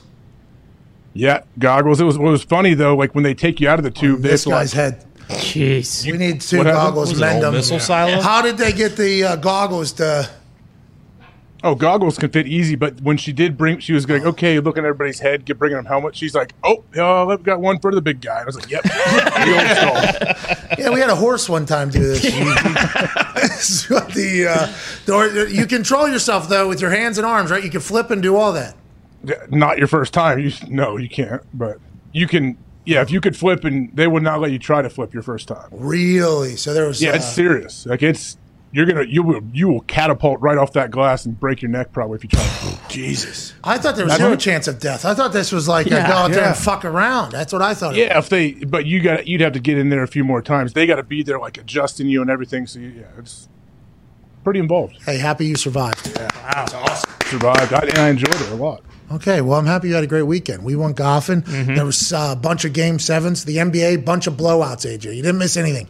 Bunch of blowouts in the game that. sevens from Saw the NBA. Luka, Luka and the boys and everything. Oh. And I've seen JB on Twitter too, describing, giving some commentary. Man, what a weird situation for the Suns. Number one, what everyone assumed they were so much better than Dallas. But Yes, not just Dallas. Everybody assumed the Suns were going to go on a run. This was the year. Now Golden State's getting hot, obviously, and they'll continue to do so. But the Phoenix Suns, I feel like, have been for the last couple of years like the super basketball people talk to the the casual basketball people like me as if I'm an idiot when they're talking about the Suns. I'm like, whoa, Suns, look at the Suns. Good for Phoenix. Love that city. They got a team, huh? Pretty good, pretty good team. Pretty good team. They're real, yeah. Talking probably favorites in the West. They, what Booker and Chris Paul have been doing, and Ayton, all the boys over there, the team, and Monty, the the building, the culture, the entire thing is just, yeah, it's a powerful thing. They've been there for a couple years. They're a mainstay now or whatever. I'm like, okay, well, great to see the Suns are back. And everybody we talk to, oh, the Suns are going to go on a run. They're going to go on a run. Then that one guy hit that ball out of Luka's hands, mm-hmm. and oh. Luka gave him a little stare down. And that Slovenian savage fucking said, "Everybody wants to talk shit when they're up. It must be nice." Outscored the Suns in the first half, or tied the Suns in the first half of yesterday's game, Game Seven. Then just won banana land throughout the entire series. There's these stats from Reddit on what Luka accomplished over the course of a seven-game series. Luka Doncic outscored fourth place MVP voter Devin Booker, 218 to 164. Devin Booker's a scorer. Oh yeah, mm-hmm. ball player. Out rebounded the seven foot tall DeAndre Ayton, 69 to 57. DeAndre Ayton's a rebounder.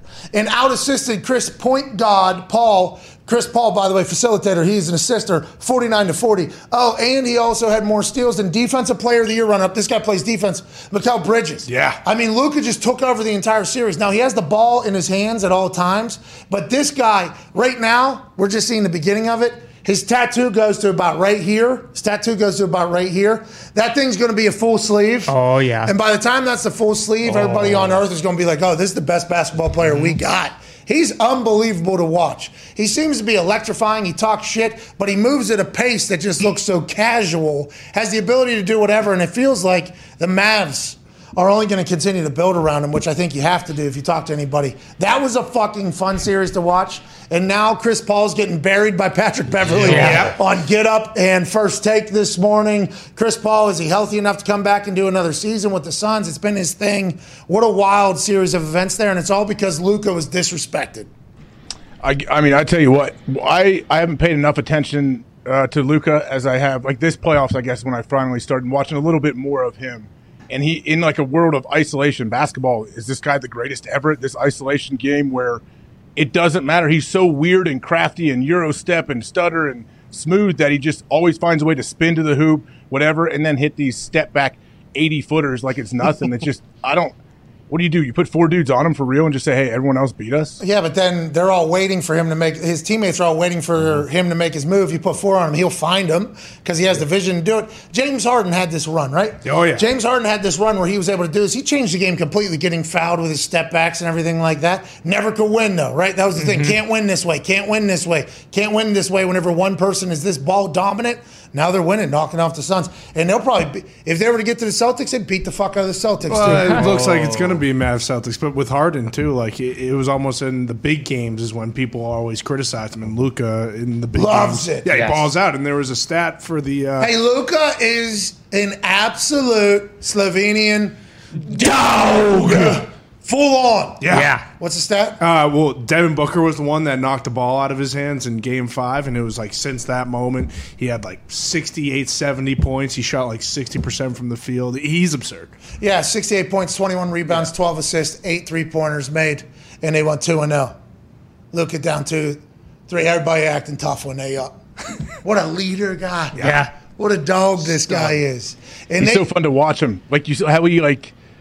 I mean, his brain. You can see his brain always like studying, figuring out instincts. And I know was it um, was it JJ or whoever it was was calling one of his games that said when Luka hit this crazy spinning, like step back three thing that Luka told him, "Hey, I, that's the first time I ever tried that was in a game like a year ago or something." yeah, got a lot of confidence. Yeah, I think it was Yeah, JJ. like hey, didn't practice any of this. These crazy, like made up moves almost that you would do with your buddies outside at recess, and they're doing it in NBA games. And they're like, oh, that one worked. I might as well try that again. You know what it's comparable to for me as a viewer?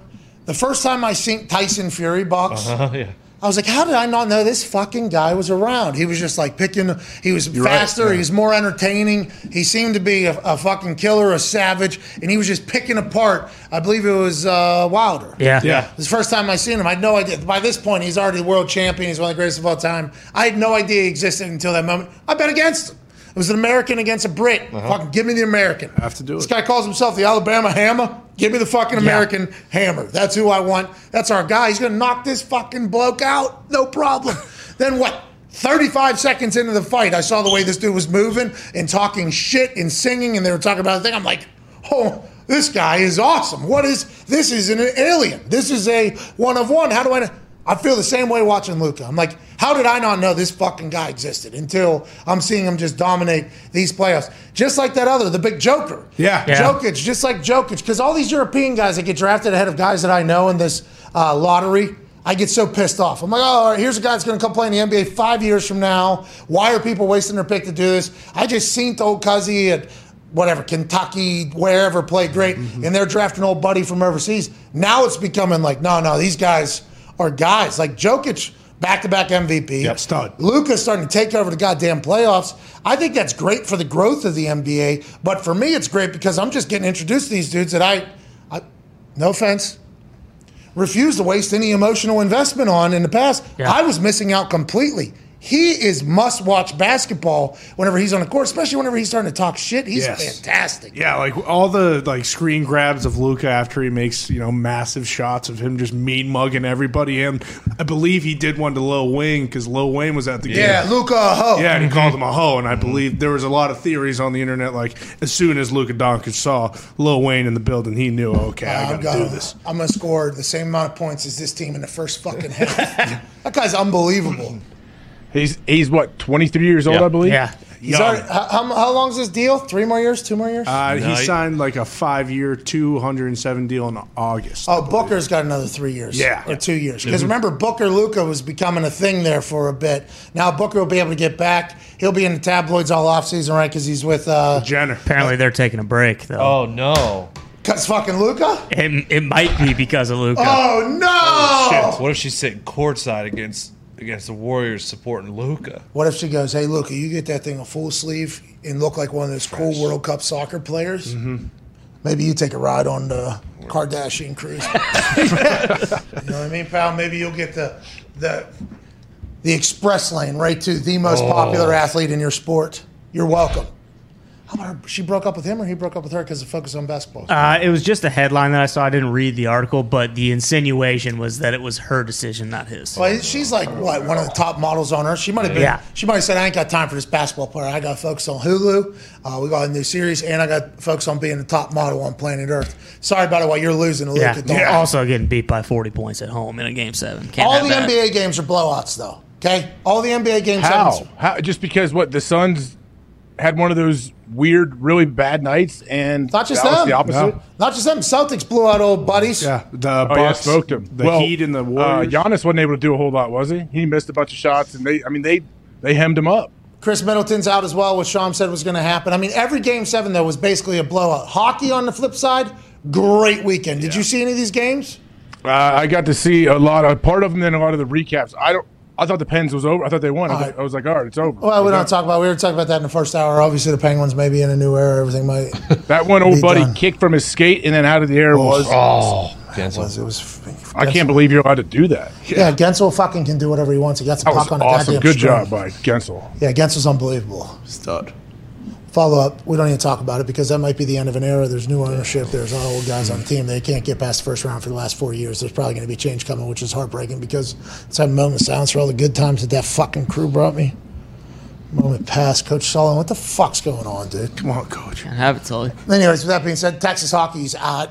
Yeah. That's, they stink too. Texas Well, hockey. fucking otter standing on his head last Goalie night. stopped 62 shots. 62 shots. For they who? lose. Texas, Dallas. Great American Hope, 23 year old Otter, absolute legend. Uh, why are we calling fucking penalties in overtime in the NHL playoffs? Well, we'll ask Tim Peel. We'll ask Tim Peel why, because that's what happened to Pens.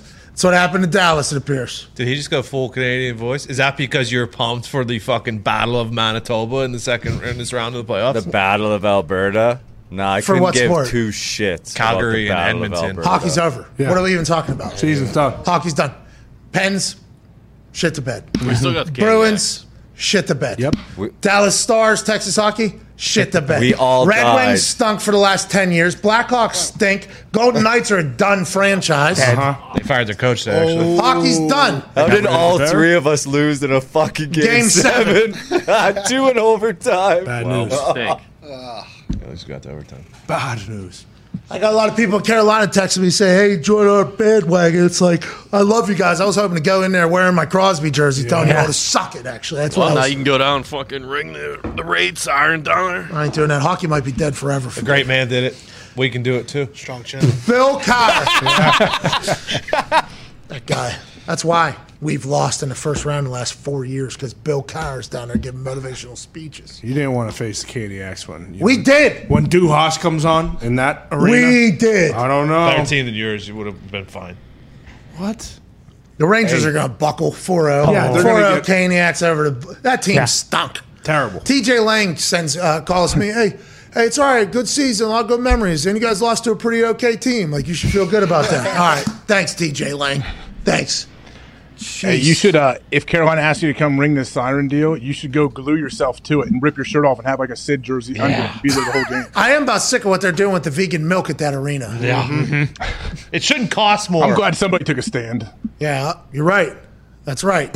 You want this siren to go the entire game? I'll do that right I'll now. do it. Gorilla glue, palm, right to that thing. I mean, but- and I'm okay. fidgety. So this is happening. this is happening all game until you Don't guys you fix could the vegan milk that? in here, huh? Don't you think if I glued my hand to the table, you could rip my hand right off easy? You think I could do that? Yeah. I could beat Gorilla Glue, I think, but wouldn't your hand also be fighting? Your grip would be fighting me, though, too, right? I, all right, then. Yeah, never mind. I gotta. But I mean, yeah, if someone's holding on to a pole, yeah, you got to do what you got to do to get off them if you need them off of there, right? Not just pull on them. Well, that's what I'm saying. When these people are gluing their hands to the wood, like, why don't they just take a shovel? Yeah. Oh, right? yeah. Wouldn't that just bust right through the Oh, thing? yeah. Yeah. Taking a little bit of skin off with it, but that's the cost of doing little, business. little bit of Well, steam. that's what they want, right? They Yeah. they want to. You force me out of here. How do you? A little bit of steam from the frother. Hand comes right off. Oh yeah, because or or a bunch of acetone. You're good. okay, You shouldn't pour just acid keep on that around. Butter. Probably help. Let's talk about some NFL stuff. There's a spray called Goo Gone. That's Oh, another yeah, good one. pretty good. I I Be use that. gone, goo be gone. I think right. Oh, that's the better one. Yeah. Yeah, yeah, yeah. The original was Goo Gone. Now it's Goo Goo Be Gone. Yeah. I think goo be gone maybe the original. What Goo? yeah, and then I, this is like the uh, what was that one? The Starbucks entity that they started. It was like Starbucks next door. oh, or dumb Starbucks. Dumb Starbucks, where it was a coffee store that was right across the street. Charity. It was a really nice thing Starbucks has, like a Starbucks, some kind of. No, this was somebody that didn't like Starbucks. Like latte Larry's. This Yeah, was- they they uh they, they use parody law, right? Yes. Yeah. And it was like dumb Starbucks or something. It was a spite store. It was a spite store. I'm okay with that. Spice store. Exactly like Latte Larry. All right, let's talk about some football. uh, Jaire Alexander gets a four-year, $84 million extension with $31 million coming in the first year, $30 million signing bonus. So his contract next year is worth $1 million if you start doing some math. A, the Packers and cornerback Jaire Alexander have agreed on principle on a four-year deal, Ian Rapoport's reporting. And we just talked to Rap Sheet about this because the overwhelming consensus of the conversation about the Green Bay Packers was they spent so much much money on Aaron Rodgers. That diva took too much money. They couldn't pay anybody. Davante had to go elsewhere. Well, we brought this back up and got it confirmed again. The Packers did offer Davante Adams, I think, either more money or the same exact money to stay in Green Bay. And he said, Get me the fuck out of here, dude. He chose to leave. Aaron got buried for that. Completely his contract. Now they're giving out $84 million contracts on the defensive side of the ball. Feels like it's in good faith. I think Gute and Murphy, hey, doing good things Yeah, here, right? We got to be pumped about this if you're a Green Bay Packer fan, right, AJ Hawk? How could you not be? I mean, their secondary. You look, go around their secondary. They bringing Adrian Amos in, I think, was a great acquisition. Rasul Douglas re-signs after they they are able to revamp that dude's career, and it all works hand in hand. The front, like your front seven, and your back end, like your back end secondary players are much much better if you guys can get a four man rush or you can get any kind of rush really. But now I feel like they have studs all in the front line, the front seven, and their whole secondary. If you go down the list, I guess. D Butts talks about all the time. What we need, what five, six starters at the DB position. He, I think he wants six or seven. I don't know if it's plural or singular, D Butt, but the D Butt does talk about needing to have a bunch of starters in the back end because whenever injuries are going to happen, and then whenever you get into the playoffs, I mean, they're guys, teams are going to be four wide, five wide, and if they find one person or two people, they can set up schemes now to put everybody on an island and kind of fucking kill you. I mean, that is just modern Yeah. NFL nowadays. You need talent in the back end to keep Jaire around, and obviously it's good football wise. It feels like, but as a Packers fan, them paying Aaron, them keeping Jaire around and paying him a lot of money. Is this not normal? Am I am I acting as if as if this is abnormal and it's not? Or is this maybe, hey, look at the Green Bay Packers kind of coming along and investing in their team and wanting to continue to build as opposed to force people out so they can get paid elsewhere like maybe has happened in the past? No, I think that's 100% accurate. I think it was, I mean, it was a couple weeks ago, whenever that Denzel Ward deal got done, and I saw the number, I was like, oh shit, this probably means the Packers are going to lose Jaire Alexander. Like, I just don't, you know, with what he's making, Jaire Alexander hasn't gotten paid yet. He's like a true number one guy. And I just, you see that number, it's like, okay, well, th- this is something that the Packers aren't going to do. So I think everyone is pretty surprised seeing that this morning, but obviously incredibly jacked up. He's insane. And then they lower his cap hit, so they can still kind of make some moves, maybe at receiver in the interim. Like it doesn't completely cripple him, but it's not something that, you know, any Packers fan would say they saw coming, I don't think. I believe we have a graphic or have one of the highest paid corners in the league, and obviously up. Jaire Alexander's number one, Denzel Ward's number two at twenty three million or whatever, uh, and then number three is Jalen Ramsey, who's making twenty million a year, who's an absolute game changer. I don't think any Rams fans are saying that they paid too much for Jalen, but Jaire Alexander twenty one million a year, uh, Denzel Ward twenty point one million. Sorry, I was wrong with twenty three million. Uh, Jalen Ramsey twenty million a year, Marlon Humphrey with nineteen and a half million dollars, and then Lattimore down in New Orleans with nineteen point four million dollars. It pays to be great in the back end. I think this is only going to continue to go up as the NFL continues to change into a pass happy offense. If you got a dude, you got to pay a dude, and these guys right here. I mean, Jalen. Remember he was at Jacksonville. Remember that happened? Oh yeah. yeah. You remember that was the thing. People forget he was even there. I feel like. Well, people forget too. Like he was not happy with what was going on, and we we all, I think we all, not me, but the media world was like, Jalen's not a good teammate. Listen to how look at how uh, they're trying to coach him or whatever. And Jalen's like, get me the fuck out of here. This is amateur hour. Get me on Hard Knocks out, that out of here. Go to L.A. Give me all my fucking money, and we'll win. And they'll make me a leader, and they'll play me at every single position. What'd you say, Zito? Was he on Hard Knocks when like the media was asking us questions and we saw it behind the scenes? Oh, that was All in L.A. That was in L.A. Yeah, right? yeah. It was on. Hard Knocks in L.A. Passed it. Got to see him come in and do his question on the Zoom. But it was whenever he was on the sidelines at Jacksonville, and coaches would be talking to him, and he'd be fighting back, and they're like, "Oh, this guy, well, yeah, he's a good player, but will he fit? You know, will he fit in any culture?" You think like- uh, Pat? You think Herbs could have helped helped that, that fit in Jacksonville? Well, that's what I'm saying. Like, we, I'm happy we're at a point now where there's enough platforms I can say, like, well, maybe those coaches fucked up, you know, and maybe with a guy like Jalen, you say. Yeah, we're going to give you a little bit bigger leash because you're fucking Jalen Ramsey. Yeah, you should have a little bit more say in some things because you're fucking Jalen Ramsey. I mean, you know, like those types of things. Now, obviously, he has Aaron Donald helping him out in the front end, and he's on the back end. But I remember that being covered as if Jalen was the problem. And just like with Odell Beckham Jr., right? Odell Beckham junior is the uh-huh. problem. He ends up in a place that is very suitable for the type of person he is, the personality he has, and boom, he has immediate success. Would have been a Super Bowl fucking MVP if he doesn't get hurt. Odell Beckham Jr. I mean, it is.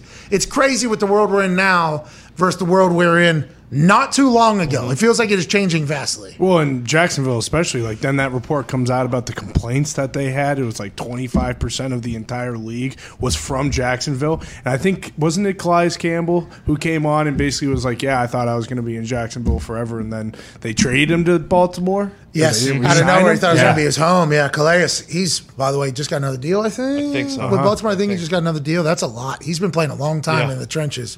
Very tall man. Very big. Huge. Blocked a lot of kicks back in the day. You can stop doing that now that you're an old man. Get your ass on the sideline. But congrats on all the success, Calais. It feels like the era, though, of, you know, players, if you're good, like be who you can afford to be is a real thing now, as opposed to in some places where it used to be like, no, we got to make this guy look like a bad guy publicly so that we can't, you know, we don't have to pay him. It'll be tough to trade him. His career's dead. Now it's like, yeah, maybe that's not the right fit. And Sean McVay is a guy that has become very much, uh, come on, Yeah.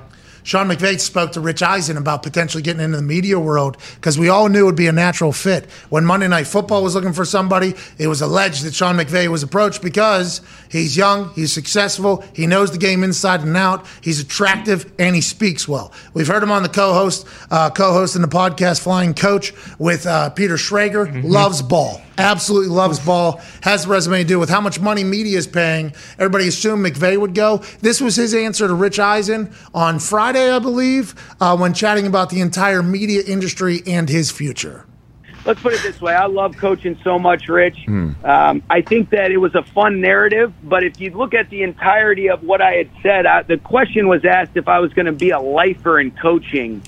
And then I elaborated on, you know, I don't know that I see myself doing this until I'm, you know, 70 or so because I feel like I'm 36 going on 80 some days. I sure love it. But um, you know how long. I'll do it, I don't know. I mean, I, I'm I couldn't be more excited about this season, working with our players and coaches. But you said down the line, is that something that you're interested in? Uh, I think there's no question about it. But I couldn't be happier coaching ball right now, without a doubt. That's via Rich Eisen and the Rich Eisen Show available on Peacock. I think the reason why the narrative was able to build so much is because we saw Tony Romo make 17 mm-hmm. million. We saw Troy Aikman make 17 and a half million dollars. Tom Brady allegedly via some reports and then rebuffed and then we'll see what the actual uh, number is. Making 37 and a half million dollars to be a pillar or no a steward of the game and a commentator. And we learned that McVay was making like six million bucks or something to coach that la rams team. So was all of the media conversation with how big the number was just leverage to utilize against Kroenke to get another deal to be uh, remain the rams head coach Possibly, but I do believe a lot of us think to ourselves, I can't wait for that guy to get in fucking TV, though. He's going to be amazing on the microphone, I think, AJ. No, I think he's going to be awesome, but I actually believe him here with, with what he is saying. I, I think Sean McVay, yeah, he's only 35. I don't think there's any way he can sit there and be like, you know, I'm I'm cool. I've accomplished everything I need to. I got a ring here. Like I don't I don't really uh I don't need the the daily grind. You know, I'm just gonna go out there, call a game a week, or do whatever, do some studio work, which he's gonna be awesome at eventually. I just feel like right now he's not there. I feel like he's a coach. Coach is coach. For him, I don't know how long that is, but I wouldn't be shocked if you looked up and he's 55 still coaching. Yes. Oh my God. uh, My my wife said that my son turned 40. I said, 40? Where have the years gone? Actual quote Bruce Arians, first time he retired from the Cardinals. My son Jake turned 40? Wow. Not 10, not 15, which is a long time, not 18, which is an adult, you know, and that's a full elementary, preschool, elementary school, high school, going into college. Not 18, not 25. Holy fuck, graduate doctor maybe at that point. Yeah. Not 30, full family. How you mm-hmm. doing? Not 30. The guy turned 40, and Bruce said, "Holy fuck, I missed four decades of this dude's life." But that's how football people are. That's literally how coaches are. It is just we are either preparing for football season or we're in football season. And when we're not in football season, they're wishing they're in football season. So they're acting like they're in football season by watching more film, being more dialed in. They'll take like a month off, maybe three weeks off in between OTAs and training camp where they go fish and I assume just get absolutely blacked mm-hmm. out, murdered, hammered, drunk. And they try to do as much family time as possible. But they're right back in the game. There's certainly going to be days, though, where Sean McVay thinks to himself, I probably could have got $25 million calling the games, and here I am dealing with Aaron Donald's out, Jalen Ramsey's out, this team's out, and we're in the NFC West. Everybody seems to be fucking good at football. There, that is, there's going to be moments where those conversations happen, but you're 100% right. He feels like he's a coach through and through. That motherfucker's going to be around forever. Personally, do- don't you think though it makes it easier for him to leave and go to the booth now that he has a ring?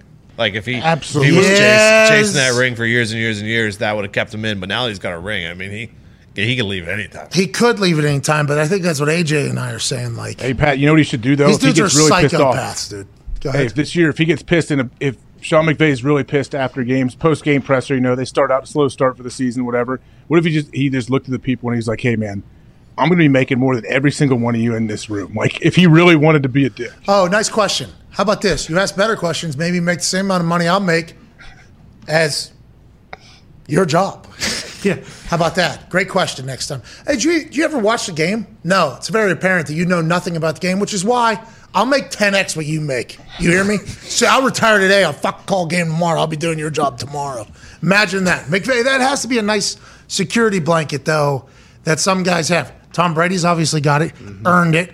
Sean McVay has it currently. They're talking about Emmanuel Sanders. Uh, Ian Rapoport just kind of leaked that one slowly in Yeah. terms. He's like, Emmanuel Sanders has a very promising media career waiting for him. So is he going to go back and play or is he going to media? It's like, okay, congrats, Emmanuel Sanders. Here we go. There's he does a lot of NFL Network, right?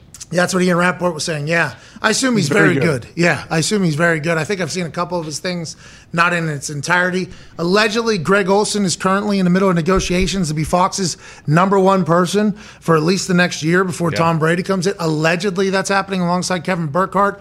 Not 100% sure if that's true or not because people are playing the where will Drew Brees go game. Like, will Drew Brees become the number one person at Fox if he was to go over to Fox to call games? Would Is he be, Fox recruiting him over there? Do we know? there was a rumor he was going to get traded to Fox. You remember that? That was before the Yeah, Tom so Brady what happened though? Why is so? I assume he had a multi-year deal with NBC. They they I I read where they said they mutually parted ways. What does that mean? What do you what happened? Well, let me read a tweet that Drew Brees said. Here's his exact quote. Uh, sorry for the speculation from the media, is how his tweets are. Despite speculation from media about my future this fall, I'm currently undecided about it. I may work for NBC, Peacock, Universal, who knows. I might play football again. I may focus on business and philanthropy. I may train for a pickleball tour, senior golf tour. I'm fucking way ahead of you. Coach my kids, or all of the above. I'll let you guys know. So Drew Brees has no idea what he wants to do. There was following reports uh, via the New York Post, I believe Andrew Marchand, that said that Drew Brees like calling games and NBC's Rolodex of games is not that thick, including, or Peter King reported this, including the fact that Cris Collinsworth signed an extension recently. We didn't know that. Way to go, Cris, with Sunday Night Football. So him and Tirico, I guess, to be there for the next five years, I'd assume what that extension is. Not 100% sure. Other than Notre Dame football, they don't have enough games, basically. So he's thinking about maybe going elsewhere to call a game. He had a tweet about uh, signing Jarvis and Landry, uh, Jarvis Landry and Tyrann Mathieu, wanting to maybe wish him to play football again or maybe come back and play football again. But all the friends around him say that ain't true. So I think Drew Brees has no idea what he wants to do. I will say this as a spectator, I thought Drew was great in the studio role, even though he fucking hated it. He did not like it, I guess, apparently, allegedly. That would make sense though to me that he, if he does like leave NBC because of that, it's true. Like the only game NBC has is what the Collinsworth Sunday night game with Al Michaels used to have. yeah, Sunday Night Football or Notre Dame. That's That- it. So yeah, Drew wants more options, and I guess if they, whether I don't know if he didn't want that Sunday night gig or they already signed Collinsworth to the extension, whatever it is. If Drew wants to do games, yeah, you got to go somewhere else. But yeah, whatever wherever he goes, he'll be successful. But what if he goes over to Fox and they're like, hey, we'll give you seven hundred fifty thousand dollars a year? And he's like, well, Tom, he's got thirty-seven and a half. Wait, Allegedly. And they say, well, that has not been confirmed, and we do not want to confirm it. But also, we've never seen you on enough games on our broadcast. You know, well, you didn't see Tom either. Well, hmm. Tom's greats of all time. Tom Brady. Oh, I'm pretty good too, I guess. I have all the records. Remember, they stopped the game in the middle of it when I threw a completion.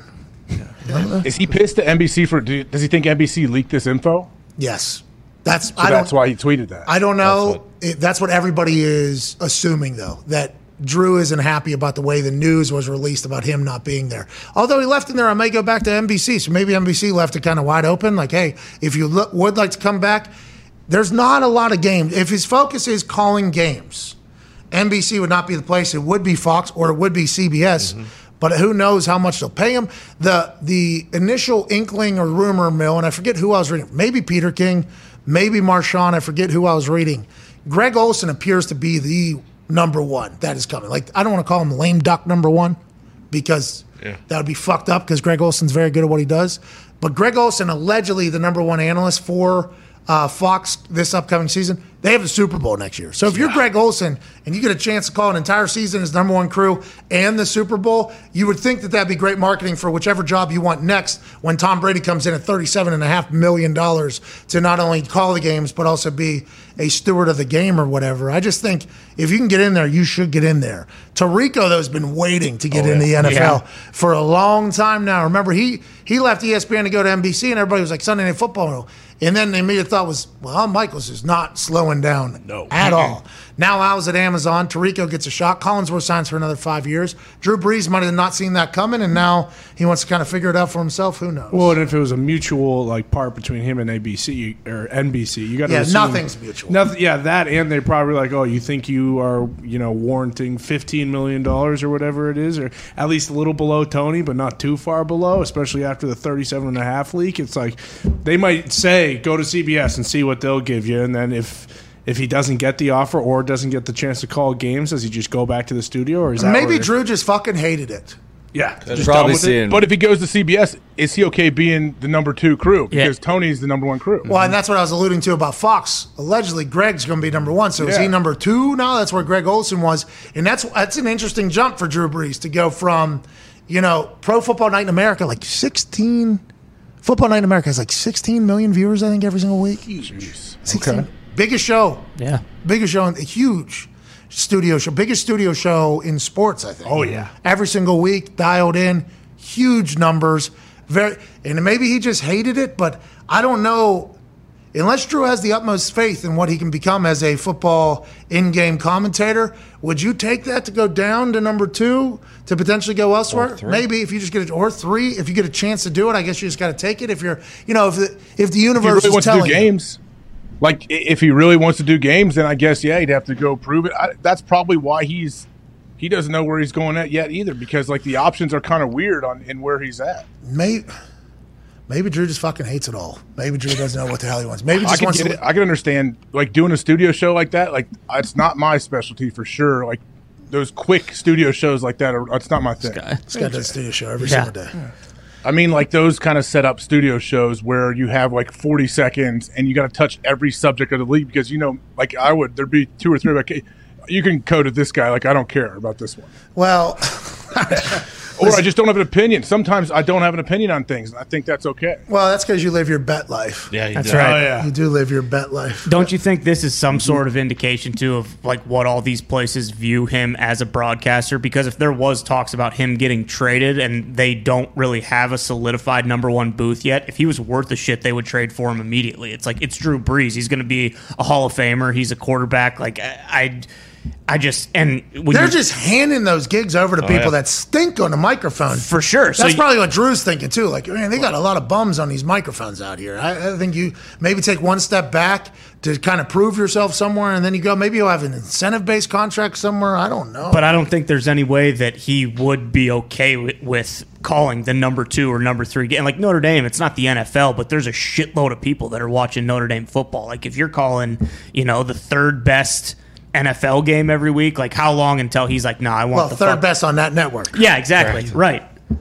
I thought he was much better in Stooge than For call- sure, than for sure. calling a game. I thought he was very good in studio. How many games did he do? All of them. Oh, Notre Dame's. I think he did one NFL game.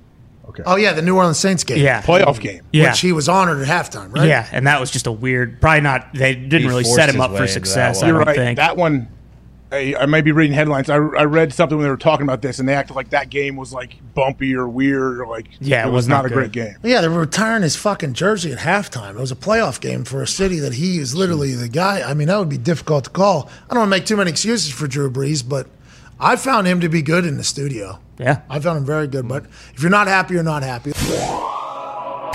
We've had incredible conversations in the past with Gene Steratore, Mike Pereira, and now a 20 plus year vet of the NHL. A man who has been there, done that when it comes to Lord Stanley's Cup chase on the ice. A guy who's going to break down all the bullshit that the Rangers did to the Pittsburgh Penguins this series. Ladies and gentlemen, Tim Peel. Yeah!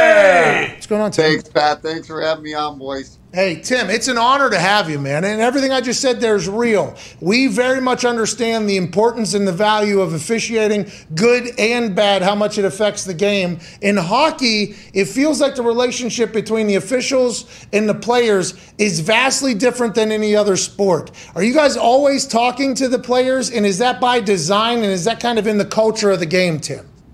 Yeah, no, that's a great point. I think the reason that that happens, Pat, is that hockey is such a physical, emotional sport, and the the role of an official is to calm everything down, get get people back in a good place when when things are heating up.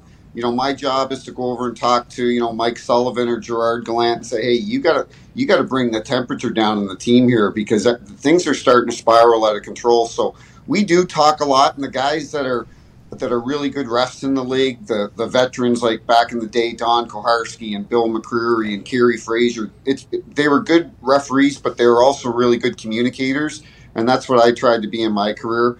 And uh, yeah, it's it's pretty intense out there, but it's it's fun at the same point.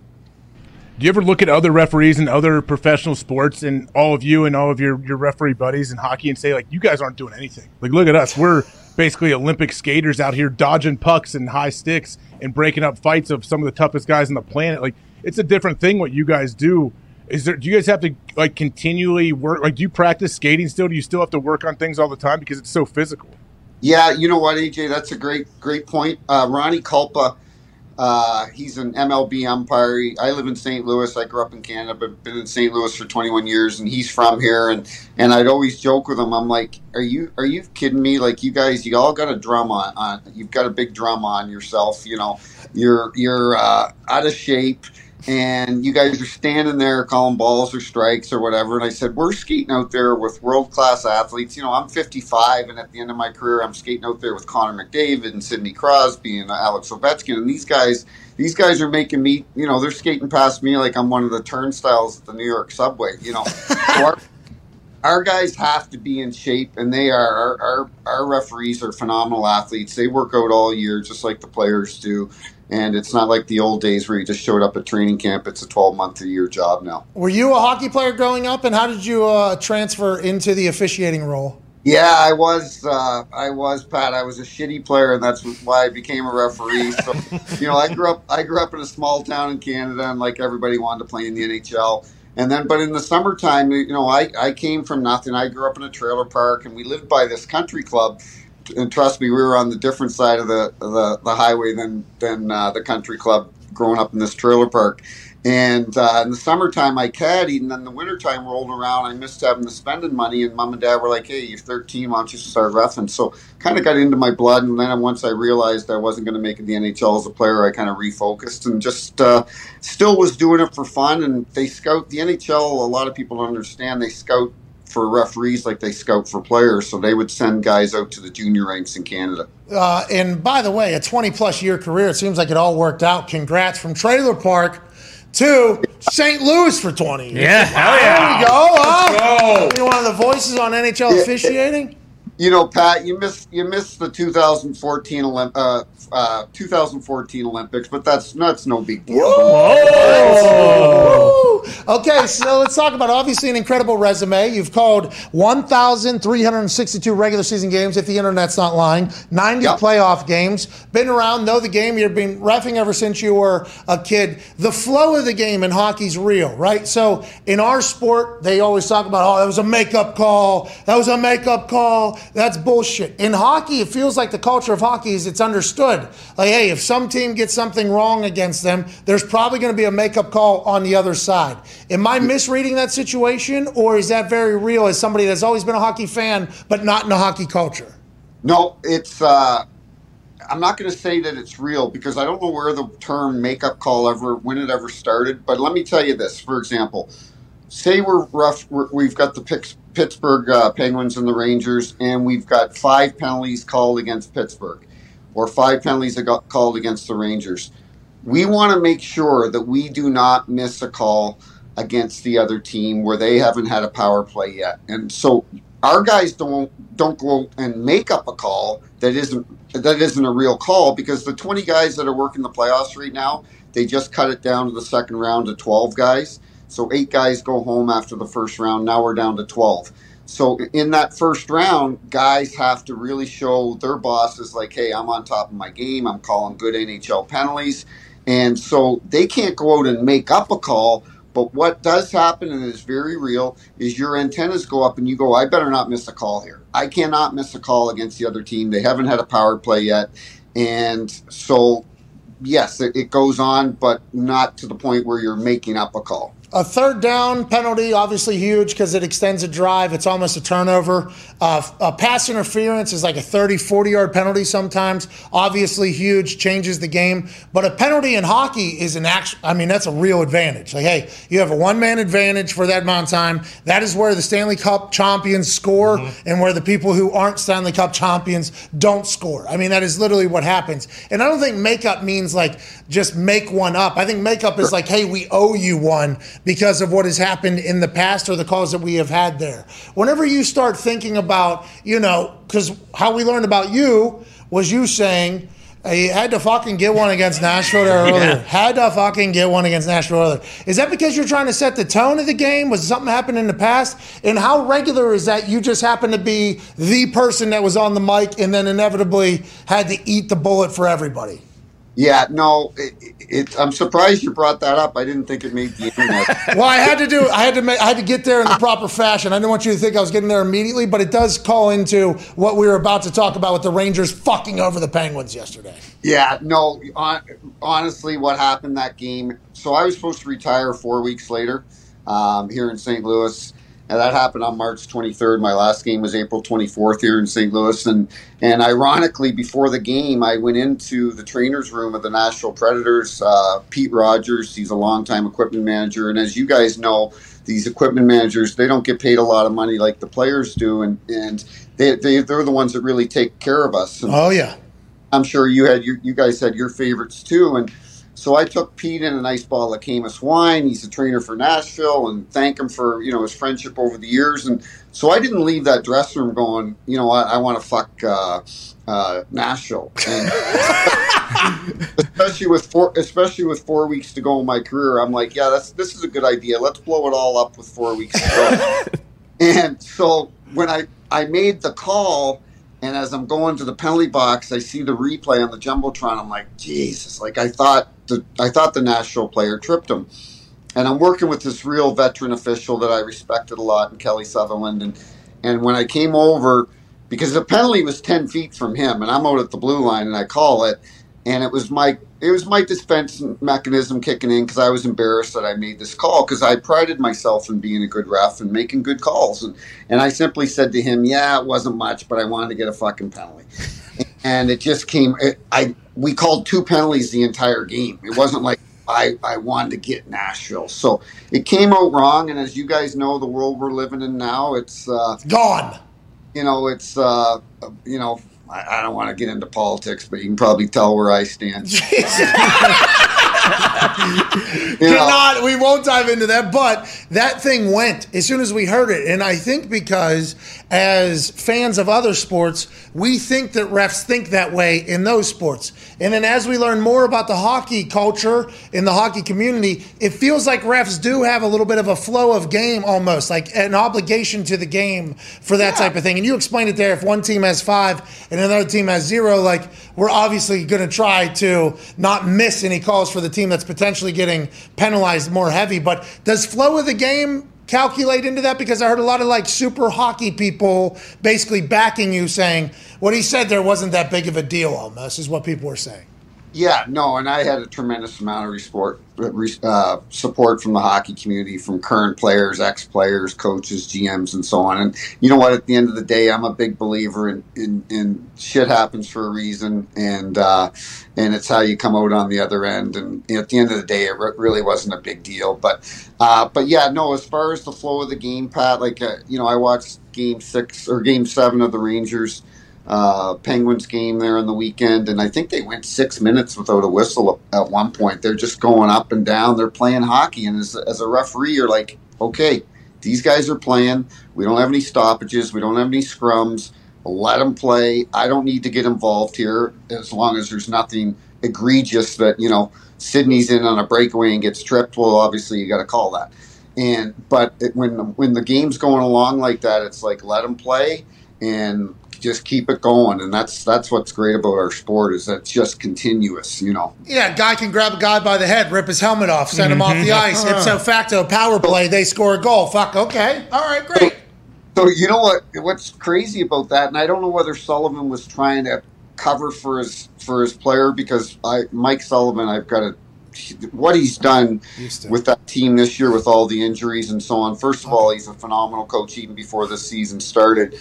But I think he might have been trying to co- cover for Pedersen there because um, I don't think the Pittsburgh player, and I don't think most players know the rules, and I don't expect them to know the rules, but there's a few that they should know.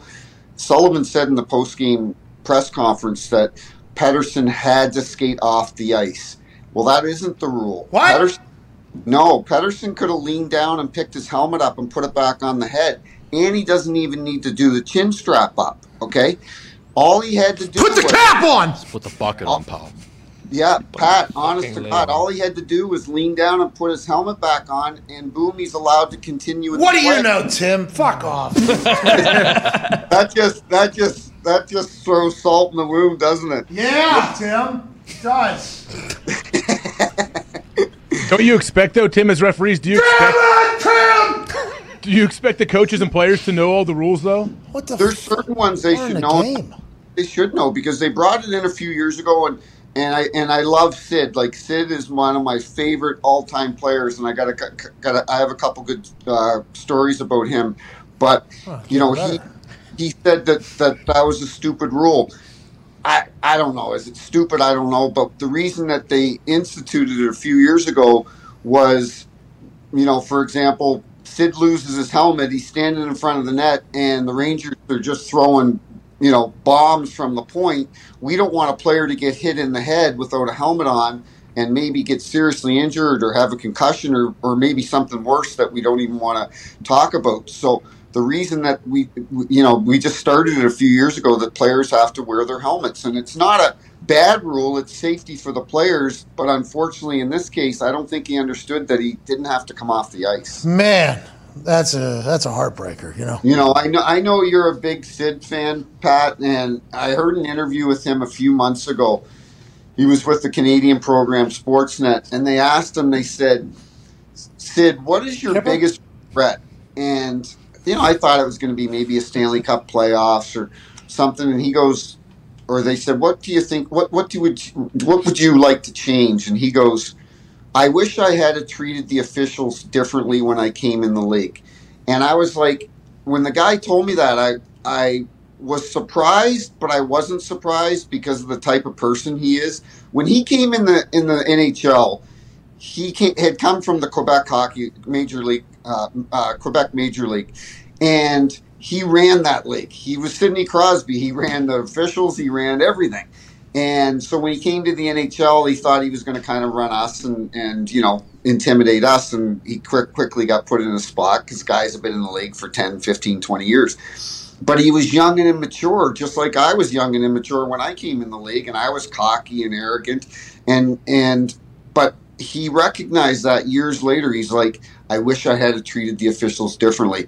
But this is the type of guy he is. It was four, five, six years ago. I worked my thousandth game, and when a player works, plays a thousand games, or a referee does a thousand games, it's considered a milestone. And I was never one, uh, never a big autograph seeker, and and uh, or collector and. But I remember later on that year, Sid came up to me. He's like, "Hey Timmy," he goes, "I heard you you you reached a thousand games. Thanks a lot." And I go, oh, "Thanks, Sid." I go, "I'm not a big collector, but I go, I'd really, you know, I love you. I, I I'd love to have a jersey of yours in my uh, basement." And, and so, you know, I figured he'd forget or whatever. And anyway, that summer, July, August, boom, doorbell rings. Go open the package, Pat, and there's Sid. Oh, And and on and on. Can't win a first round, but Congratulations on a thousand games played and many more. And that's but that's the type of guy he is because he went out. He got his equipment manager to say, "Hey, go find Tim Peel's address. I want to send him a jersey, and he's the best." And but I've got a funny story Yes, from please. 2013, and you guys cut me off if I'm rambling, but no, no, feed me Sidney Crosby Yep. stories. Love this. So, am I allowed? How I c- am I allowed to swear in this show? You already. Hell you already yeah. did three times. Tim. you got us fucking canceled three times already. You're a champion of the curse words there, Tim. Champion. So 2013, we're working in Long Island and at Nassau County Coliseum, and there's a Marriott oh, right across from the parking lot there in Long Island. And so it's an afternoon game. The Islander fans, they're crazy. The New York fans, and they're they're tailgating all afternoon, so they're all tuned up and drunk at the game. We go into overtime, and I forget the Islander player, but he hooks it. and so my arm goes up, and I give Pittsburgh power play. And sure enough, Brooks Orpik scores uh, in overtime from the point. Everybody, Brooksy! And and uh, and Pittsburgh goes on, and they, you know they eliminated the Islanders. Okay, those are the good old days. wow. So so now we need a police escort to get us from from the rink across the parking lot to our hotel. So there's like eight police with us, and we're walking through, and people are throwing beer at us. It's just the, the comments are vile. So this one woman, and she's got her kid standing there, and she goes, she all she's saying is, "How does Sidney's blank taste? How does blank hmm. taste?" And I'm listening to this, and I'm like, "You're a, first of all, you're a woman, and just that's how much." Jesus. That, that's how passionate those fans were, and I'm telling you, I loved, I loved Sidney. He's, I was rooting. You know what? It's good for hockey, like um, the Rangers getting back in, but I was rooting for Pittsburgh because I don't know how many more years they're going to be able to hold this band together. Yeah, we know, Tim. This Oh, is not no. a funny story. You're back at square one here. You know, talking Did you about. respond? Did you respond to this nice lady? Yeah, who said who was teaching No. her kids proper shit talk to a ref? No, Yeah, no, I just ignored her and kept my head down. Sidney. Um, fa- I'm not getting into it. I'm not getting into it. Why was he? Why is your? He's your favorite player? Is he a lot of refs' favorite players? Is it because of how he plays all of hockey instead of just one? And if you were to judge these teams that are left, is there anybody you think that the refs favor more than others as just humans and everything like that? Just you know. No, it's no. He's it, to answer the first part. He's one of my favorites because of, you know, I'm looking at him the other day before he got hurt, and he's 36 years old. And every shift he's going out there, he's still dominating, which is unbelievable to be able to do at his age. Like he he's skating the same way that he did five years ago, which I I don't get, but. He's got legs on him like tree trunks. It's unbelievable how stallion.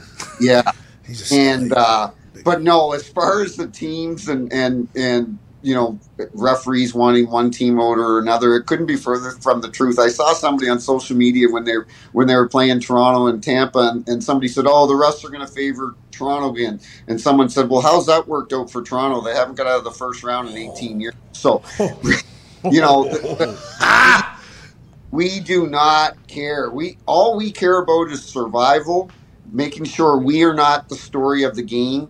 And thank goodness, you know, the, all the game sevens that there, there weren't any controversy in regards to the officiating, and uh, we weren't part of the story. But the refs don't care who who wins. That's the last. It's never been true, and it's certainly not true today. Well, we don't. No, you can speak for yourself. Other sports, there's some noted shooting too. Mm-hmm. We Yep. got an Oh, over to hit.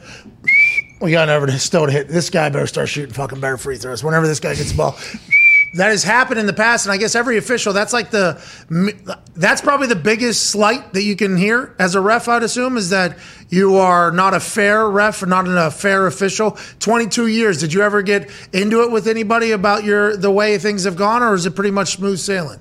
No, you know, you get into it with players on the ice because it's an emotional game. But you know, I remember Brian Boyle when he played for Tampa. You know, Brian's playing for Pittsburgh now, and he was just giving it to me from the bench one night, and just and and then he came out the next shift, and he goes, Timmy, he goes, I'm sorry. I said, don't you ever apologize for being emotional. I said, that's what makes our game so good. I said, I said, now if you cross the line, then I said I'll ha- I'll have to give you a you know a penalty or whatever. But I said, don't ever don't ever apologize for being emotional because we cannot that's the one thing that we can't take out of any sport is the emotion and there's a fine line between emotion and abuse but you can't take it out Man, they were trying to do that in the NFL this year. It's a very emotional Mhm. sport. They're trying to get rid of people's celebration. It's like, come on, let them.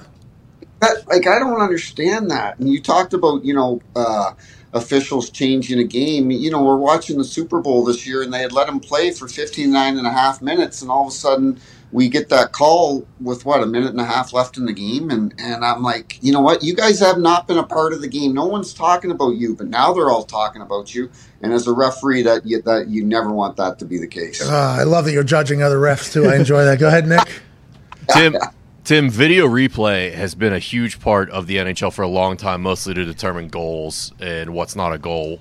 Did the puck cross the line, etc. Now it seems like it's being expanded a little bit more with goaltender interference. Obviously, they're looking at the. You look at the play last night with Guentzel. Was his was his stick above the crossbar? Was the puck above the crossbar? How do you feel about video replay? And as a ref, like when they went to the war room in Toronto and they overturned a decision maybe you made on the ice, did that bother you at all, or was it like okay, good, we got it right? Early in my career it- it's a great question because early in my career when they when they first started instituting uh, uh, replays for goalie interference and and they overturned your call you felt like you were embarrassed. Like you were embarrassed not to the fans or the players but you were embarrassed to your bosses in toronto and new york because you're like you know what? I i, I should have i should have got that that call done in real time. And but over the last few years and i think social well i know social media is a big reason for this is that we have to get the call right uh, because what happens is if we don't eight seconds later it's viral on social media. So it's imperative for the league. We can't have goals scored if, if it's offside. We can't have uh, pucks kicked in. We can't have goalie interference. You know that Guentzel play when it happened, I looked at my son and I said, "They're going to count this goal because there's there wasn't enough evidence to overturn it. Like we're talking inches how close that was." Now, Rangers fans would fifty percent of the people are going to say it was high stick. The other fifty percent are going to say no, it's a good goal. So, yeah, who but your question, I think it's I think just the just basically because of the world we're living in right now. It's imperative that we have video replay so that we can get it right, so that we're not talking about it two weeks later how somebody got screwed because of an offside goal. Or outside the Nassau Coliseum, you're not hearing, you know, too much. Right. Yeah, yeah, yeah. Go ahead, AJ.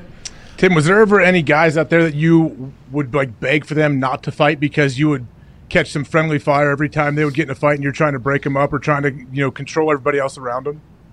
No, you know what? I uh, I, I was on. A, I did a radio show this morning with Cam Janssen, and Cam used to play for the New Jersey Devils. He was a tough guy, and and I loved it when we had the fights. And I know society's changed, and that's part of the reason that we don't have as much fighting anymore. But I was the I was the, the ref AJ instead of the line. The linesmen are the ones that have to get in there and break the break up the fight. So I was the pretty boy standing in the background with my pad of paper writing down who's getting penalties. So I never had to get in the way. But you know, I miss those days a little bit, but I also, you know what, society's changed, and but nobody seems to get up and go to the bathroom when there's a good hockey fight. Everybody's standing on their feet watching it. I love the fact that in hockey, though, the fight is like an actual strategy. Mm-hmm. Hey, you know what? The boys are a little down, a little flat.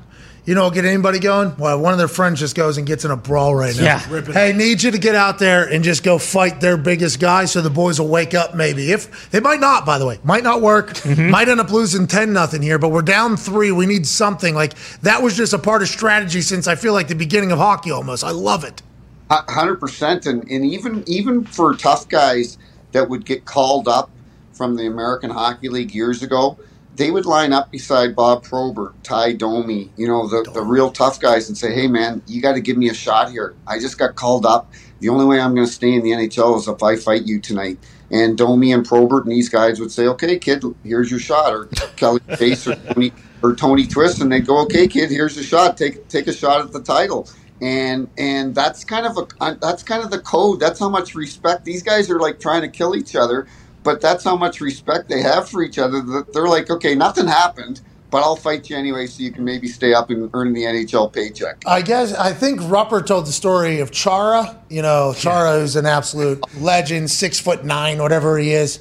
He he would go up to Rupper and he says, "I need this fight, Rupper. Mm-hmm. Like, hey, our team needs me to fight." And Rupper's like, "Get the fuck away from me!" and then like the next period, like Rupper, please. Will you please allow me to fight you or whatever? And then they do it, and the whole fucking garden goes crazy. The team goes insane. Rupper eats a couple rights, tries to get a couple back, and it's over. It's like there's no other sport that has that. None. No.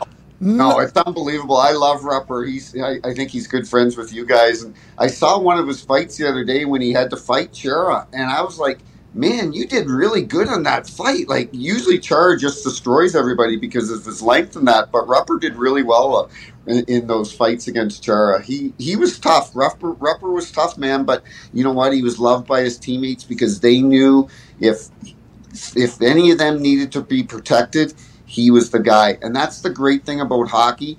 All the enforcers, like like for example here in St. Louis, Brett Hull and Kelly Chase are best friends. Well, one scored 750 goals, and the other might, made, might have had seven goals in his entire career. And the All Stars aren't hanging out with each other. It's the tough guy that protected this goal scorer for his entire career, and that's why they're best friends. It's unbelievable. Don't you think? Okay, I'm gonna get into it. Sidney Crosby, greatest player of all time. Imagine if he had a protector that gave him three feet of ice every time he got the puck, like it used to be back in the day. Yeah, you know what? It's a really good point because you know you look at at what happened with him and Trouba. Is that going to happen if Ryan Reaves is there, or or Marty McSorley, or or any of the tough guys that used to play for Pittsburgh? Um, that is one. That is that isn't a problem, and it's a very valid point. Is that you know McDavid gets he gets run over, and and Matthews and so on, and you know maybe it's we can't lose it all. We can't lose it all. We can't lose that part because look at the Rangers. They felt like they got pushed around last year, and they probably did by uh, Tom Wilson and the Caps. And they went out and got Ryan Reaves. And I guarantee you, Panarin and Zibanejad and those guys, they grew about six inches in the dressing room because they're like, nobody is going to fuck with us this year with Ryan Reaves. And they didn't. They didn't get pushed around at all. So it's an element that we can't completely lose for a Margane. Yeah, and it's like quarterback with an offensive line. It's a shame exact thing. Like, hey, you need one. I think the one needs the other, and the one understands that. But everything's changing, everything's evolving as is officiating. We can't thank you enough for joining us, Tim. Boys, thanks a lot for having me on. I really appreciate it. Hey, stick test for you, pal. Ladies and gentlemen, Tim Peel. Today's show is presented by Cash App. Cash App is the best finance app on planet Earth. It is the easiest way to send money to your buddies, and you can even buy pieces of Bitcoin or stocks with as little as $1. Oh. Keep an eye out for another Winter Wednesday this week with last week's giveaways. If you aren't on Cash App yet, go to, go use code McAfee for fifteen dollars as soon as you sign up. That's code McAfee for a free fifteen dollars. Terms apply. Hey, wondering why the music just cut off. Yeah, that was a little weird, wasn't it? Yeah, I don't know. There might have been a song. I'm not 100% sure. You didn't deserve that, though, because the way you were reading that was great. Yeah, it's all right. You know. Cash App, also, incredible company. Yeah. The best. Very thankful for Cash App. They make these giveaways much easier. AJ, you're fucked in the golf realm. Yeah. Um, that's tough. Look very well. It is. Yeah, it is. You want to buy out 10 mil right now, cash? No, I'm, I'm okay with it. You need to get that money in. Escrow. Uh, yes. Yeah. Yeah. Yeah. He's Of gonna course. pull it somehow. Yeah. What do you got tonight? Practice? Yeah, some practices and stuff. It's uh, it's been raining today. It was like 85 and humid all Yeah, weekend. I was baking. Beautiful outside today. We got that last night. Yeah, we had that rain yesterday while we were golfing. You heard the siren kick us off the fucking course. Oh yeah. 400 bucks. Yeah, that was wild. Which is interesting. Wait, 'cause I but don't how think many golfers NATO weather. Huh? I don't think it was NATO weather. It wasn't warm enough. Four of us. Four of us. It was a hundred, uh, hundred bucks a person, I guess, out there. Not Yeah. bad. That was a good afternoon. for nine holes. Yeah. They also- Hundred bucks. I told you they were. Wait, but you usually pay before. No, they didn't tell us that. It was kind of implied. Yeah, Oh. right. It's kind of implied. Yeah, we we we paid afterwards, so that was where the That's weird. yeah we know that's where the curveball kind of came. So, Four people course- play, or of was like should've Goomp in a cart? Did they charge him? for how good we played. Goomp was just in the cart, and also nobody was going to golf because it was torrential downpour, so nobody would have went other than us, and that was nobody else was out there really. It was a good get. It was a good hustle. Good hustle. Hey, you got your swings in too. Yeah, I got some hacks. Good hacks. Are you saying you're not going back? no? no chance. Okay. Guy was a nice guy. I like. Yeah, he was. Yeah. Guy's You a good mentioned guy. it though. It was ways away. It was forty minute drive. Oh, jeez. Yes, exactly. I mean, it was a full. It's just when there's It was a good few racket around. by the guy. It was a good racket by the guy. Quite a How did you become aware of the uh, the you know this course? Well, I've known of the course for some time. We were reintroduced to course by tweet from Cuz, who says, "Hey, this course wants to be part of your your road to Tahoe," you know. And then Foxy chats with person directly, and it's like, "Hey, I got you guys all set up." Then Nick gets there before any of us. That guy was not in the right position to make this call. He's he's only worked there for two weeks, I guess, not even involved in the golf side of things, but still was able to hook it up. We got out there, we got carts, got food, got some beers, mm-hmm. all set up. It's just us out there because there's like, you know, tornado warnings basically, orange dot over the thing. So we're having a good time golfing away. It's our own. It was beautiful course. It is a beautiful course. Will not say was back whenever I golfed on it before. They renovated, I guess, in the middle of some renovations. Beautiful course. Then we get drenched. then we get drenched, sirened off the course, mm-hmm. and then boom, four hundred dollar tab kind of comes in at the end. It was like, oh shit, okay, should have known this was coming, I guess, but it was a good time. I mean, what if you played 18? What do you think the tab would have been? Ooh, good question. Oh, thousand. Imagine if we're getting charged a thousand bucks to golf. Oh, yeah, that would have been awesome. That would have been amazing. Goomps just rode along. I don't think he even took one putt. Back to your question. Why? Why not? Goomp just doesn't like golf, or what? Just Big morale guy, AJ. I mean, just trying to get the boys fired up. You know, Everybody needs a hype man. Bud Lights and music. Yeah, What? can't beat it. Hey, It's not a bad day, Goomp. Those Bud Lights, the, the one that I almost didn't, I almost didn't finish. Yeah. I've been nine, ten bucks down. What Yeah, no kidding. Foxy Foxy shot. had to sidewinder one. Yeah, Foxy punctured a hole right in the middle of his Bud Light, so he had to shotgun it from the middle of the can. Yes. So he had to do this number. Had to bring it from both ends. It exploded in my cart. It's quite a scene. It was a good time out there, though. It was. Fun. Would pay four hundred bucks to do the same thing again. Exactly. Just with Have like the let whole everybody. course to yourself. Four hundred bucks. Let's go. Now we just have to f- plan out the storms, Right? Yes. and then try to get to a golf course when the storms are there. Then we'll know nobody will be there. other. Pretty simple. Pretty And simple. The guy in the pro shop too. I was like, ah, "Are we gonna be okay out there?" He's a guy, all the, all the bad stuff's behind us. You guys will be fine." And then we get on to the tee box at nine. yeah. Literally, like a truck horn. Mm-hmm. They're hitting this thing from the pro box or from the uh, pro shop or whatever. We're like, well, I'm having a pretty good fucking round right now, Should just turn it off. so I'm gonna finish this. What's that? The alarms. I've done that before. Not supposed to. Me? No, no, like the people working the clubhouse. No, they wanted us. Yeah, of they want us to get the fuck out They of wanted We us want to out go of there. home. They wanted our money. They wanted us out of there. Oh, it was a. yeah. It was a. Ah, ah, ah, so they're basically pressing it then. Yes. Oh yeah. Yes. Hey, hey, do Yes. not do not let these guys make the lightning, turn. It's on them. Yeah, yeah. If we get struck by lightning, yeah, yeah, that's definitely what it was. Or it was ah, ah, ah, let them know no more holes. You should have waited around though. You should have said we're going to wait out. We- Like once the storm passes and there's we've had 45 minutes of no lightning, I'm going back on the course. I'm not sure, man. I don't really understand the golf world as much. That's why you have going quite. to get used to it. That's what You're I'm going to be saying. living it You have quite an advantage going into Tahoe because that's all Why? the golf people. because it's what? It's all the golf people. That's your world. You micro those shrimp for That's my world. Yeah, That's his yeah, it environment. Those I'll your- tell you what, it's a part of a lot of people's world, and it's amazing like how much of a part golf is of a lot of people's world. if you get good at golf, I mean, you're immediately in conversations with incredibly powerful people all around the globe. You know, because people. That's what all the. It's basically what all the suits do, right? all the suits gets done. love golf. Yeah. Yeah. I mean, I guess. Yeah, it depends. Because do you want to be sometimes though in those circles you don't want to be too good. So do you play not as good if you know you're playing with this dude who's you're trying to you know do business with, but Yeah. the guy's shooting 105 and you shoot par. Do you eh, maybe I'll shoot 85 today. No, just real quick, we don't have that in our DNA. You hear me? You? You? Oh, I mean, I, Anybody in here? I don't have to worry about trying to play bad. Yeah, it's not our. If somebody Kill wants us to play bad while Yeah. they're playing bad, like we don't want to do business with said bad golfer. Okay, fucking get it together, make better contact. Sorry about it. We're actually going to go to the next hole while you're still hacking away. Let's not. I guess reading the room is a good idea, but also, fuck you. You know, if you stink. Just play fast. Put Whatever you do, play body bag. fast. We played pretty quick. I feel like we, We got through there. That's also a thought of mine. I don't want to slow the lads down either. Yeah, but you could drop a ball. You could be hit one. terrible. You could be horrible and still play fast though. I concur. My short game is very good. It's the uh, the driver that worries me. Really? Yeah, I swing too fast. I can't slow down. So you swing too fast, but your short game's very good. Well, I'd slow down the short game. Once I get the big stick in my hand, Can't I help want it, let it eat. No discipline. Look at the, the electricity that can come through this fucking thing. Sunday looks good weather-wise, lads. If we want to get back out there. Okay. Aren't we looking for bad? We're looking for bad weather Oh, t- right now, so we can get the course to ourselves. So everybody be scared to get on there. Well, Saturday looks dog shit, Okay, There so you that's go. what we're looking for. but we don't want to be in the rain again, do we? Well, that's what we're saying, though. I think we would take the rain with an empty golf course, Mm-hmm. Yeah. as opposed to no rain, Yeah. packed golf Did course. you uh, did you ask the big guy about that that secret course? No, no, I should though. Jim Irsay. Jim Irsay's been pretty active over the weekend. I don't know Does if he he, have his own course? he knows somebody that has their own course around here.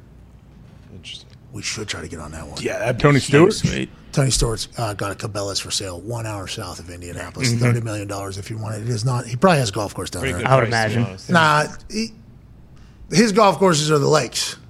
You know, what I mean, there's just some land, I guess, that goes in between the fishing lakes. Yeah. True. How some people view golf courses. You know what I mean? But yeah, we got to get on that private course. I got to get good out there. I think my game can get good. Is what I'm saying. I'm sure. Can, I think your game is good now. You could probably get really, really good. I'm What- what between what- now and Tahoe. So how good are these guys that are that are good at Tahoe? You see them, you're like, God damn, these guys are good.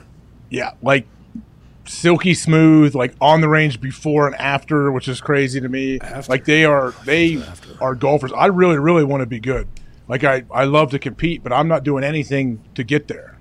Me neither, mm-hmm. except for this net. I feel like I'm a Yeah. gamer. Like in the moment, I'm going to rise up. And I've had ten straight years in Tahoe where I have, I've been reaching for it, just haven't fi- found it yet. I'm eventually going to find it. this is the year. What is it? Twenty five thousand? Yeah. 125k to the winner if you win. No, I'm talking about from you to me. Yeah. Well, 50 including. Oh, oh. yeah. Charity, too. Mm-hmm. Twenty five thousand to charity as well. Yeah. Good. Shaking in his boots. Feel like you kind of been bamboozled here publicly because you feel like you're forced to agree to this? Or No, what? because you uh, proposed this live on air like uh, ten days ago. So, And you accepted it then as well. oh no, oh no, you know I'm not in middle school. I don't, I don't, I'm not going to let you bully me. or But you accepted me. today. Yeah. What's that? You accepted today. Yeah, I solved all I need to see. Oh. I gotta get to that. I gotta get that. uh, let's cover a couple more things before we get out of here because we have to.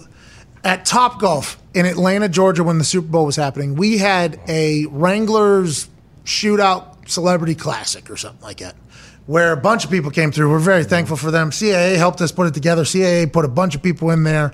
It was very, very nice of them to do so. We filmed it. People did a full Top Golf round. We had standings. I mean, it was a big ordeal. A lot of people came through. We were very, very thankful. We might do something like this again in the future because of how electrifying it was.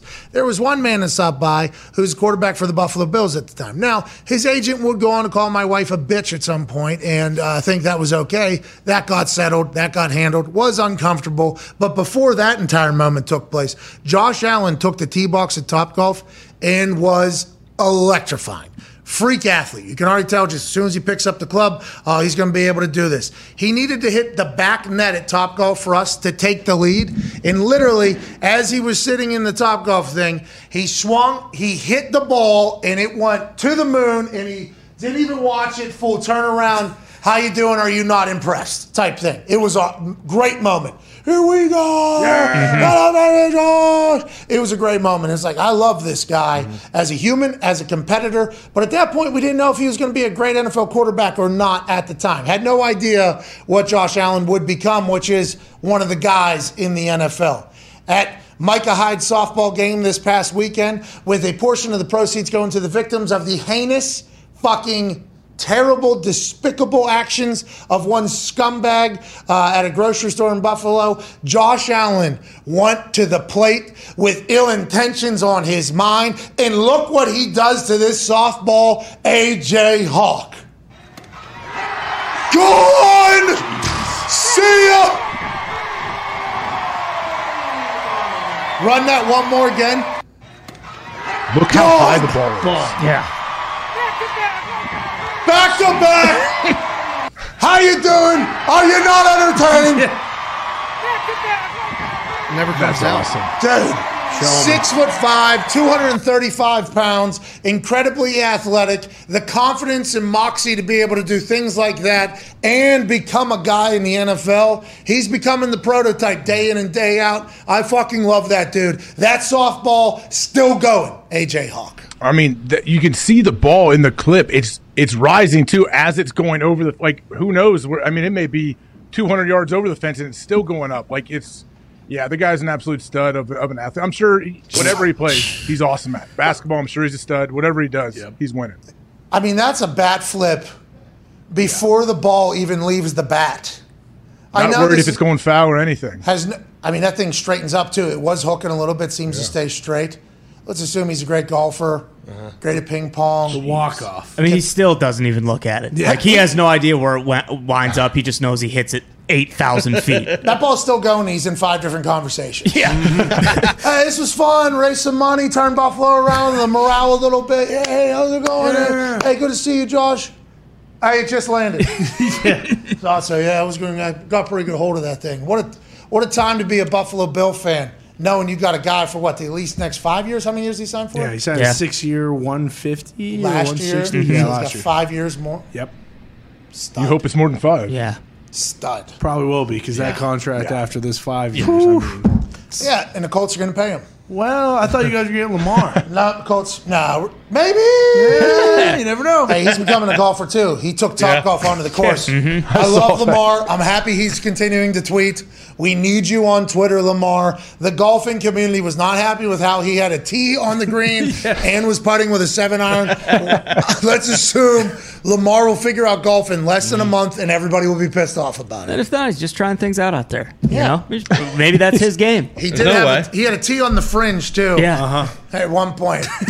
No, I like that he's posing for the picture, putting like with a seven iron. I know you could see the little blade. Well, and the ball in front of the tee at one point. I love everything about it. Just trolling the golf community, knowing that in just a rather short time, he's probably going to become a guy at golf. But yeah, we'll pay, we'll pay uh, Lamar, we'll pay Josh Allen, we'll pay whoever. Doesn't matter.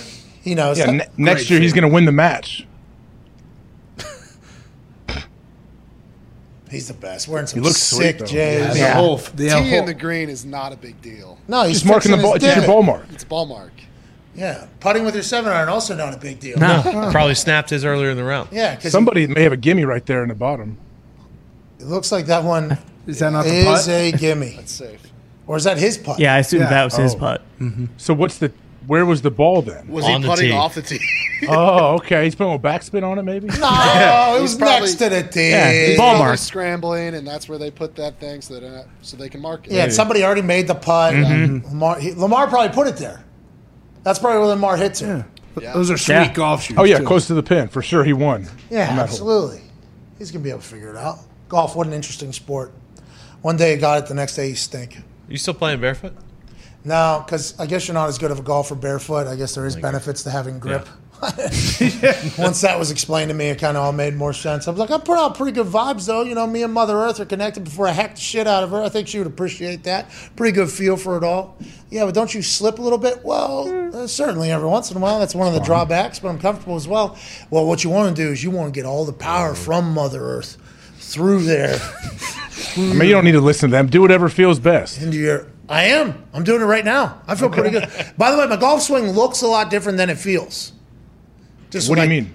Looks like bad, much worse golf swing than it feels. Feels like a good golf swing. I think we all. I think we all have a similar situation there. I was watching those shots that Foxy was filming from this weekend. They were like pretty good shots. I'm like, oh, I feel like I really focused in on some things for the swing. You know, the feel versus real thing is a real conversation. Looked vastly different. Don't care.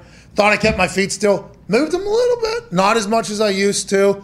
I still got a long time before Tahoe, too, AJ.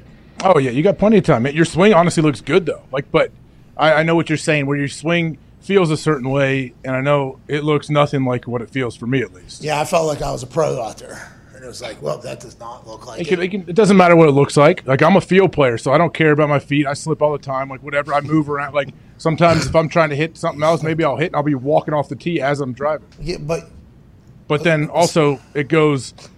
Sometimes you'll skull it three inches off the ground, 50 yards in front of you in Tahoe, multiple holes in a row, and that's not a lot of fun. Try to scramble. You know what though? When you scramble and scramble in for a bogey after one of those tee shots, there's not much. Uh, there's not much that tops that. yeah, but you can hit that golf ball 380 too if you get Yeah. hold of it. That's the thing. That's why they keep bringing you back, right?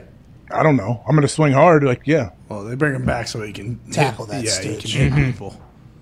How many you you tackle stooge every you stooge tackling every day of that tourney? Uh, no, it's only on the Thursday pro am day that ever happened where those guys are posted up. I haven't tackled them in a few years though. No, tackled last year. Yeah, into the No, water. No. Mm-hmm. Oh, did I? Yeah, we we we we brought it back last year a little. Like it wasn't a big that big of a hit, but yeah, we did a little. COVID year, you didn't do it. Couple years we didn't. No, like two or three years we didn't do it. They were like, "Yeah, what are we doing?" We did all arm wrestle, different things. Did you win? Shockingly, I didn't. I'm not a good arm wrestler. I had to I had to tire him out. I had to hold him in. Never would have guessed that you'd beat somebody that never trains. You know, the an guy's bigger than me, stronger than me, and absolutely is arm wrestling. Stronger way more than me. you? The dude's like 250 and jacked. You work out every morning of your life for some that doesn't random. mean I'm stronger than this dude. He does too, probably. But arm wrestling, especially my right arm, I got my my baby pec too. I tore my pec, so I just had to hold it. I had to post up and hold him for like 90 seconds, get him tired, and then boom, see ya. yeah, you just kind of lock it in there. Yeah. Kind of locked it in there. Try to pull it tight, do all the cheating. You know, get my hand, my wrist over. Yeah. Yeah. Did you get it? Did you guys have the full table? I think we grabbed like the edges of the table. We each had a holding spot. Did you stand up or you sit down? Sat down, then probably stood up as I was finishing it off. oh yeah. Fucking take a seat, pal. How was the? Was it electrifying or no? Yeah, try hitting a shot after you've been holding your arm up there for 90 seconds. that, was, that was the tough part, too. No more arm wrestling. I'll, I'm undefeated, and also I can't swing. I'll tackle somebody though. You want me to put my head through somebody? No problem. All right, let's get the fuck out of here. Let's enjoy this life here. Let's enjoy this day. We'll be back tomorrow. Big time guest tomorrow. Oh yeah. Hey. Excited for it. Thanks to the guests for joining us today. Obviously, Tim Peel mm-hmm. from his house in St. Louis, Ian Rapoport from his house in New Jersey. He's back to work. So, you know, he's back. There's some news. Okay. Contracts were signed. Yeah. Jaire mm-hmm. Alexander, Jarvis mm-hmm. Landry. So maybe this means there'll be some shit that'll happen in the NFL schedule. There we go. Hopefully. OTAs are starting. Like, the stuff's going to start coming out of, of organizations. More free agents still. Let's go. Plenty left. Also,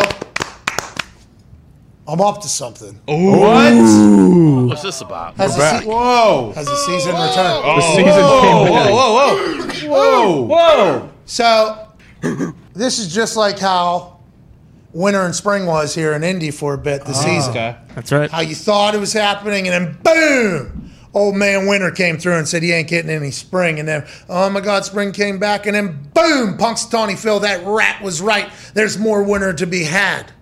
That's kind of what happened to up something season. Up something season was happening, and then boom, a bunch of cold water was doused on up something season. It's like, all right, baby, we're just chilling, chilling, chilling, chilling. No up to something season.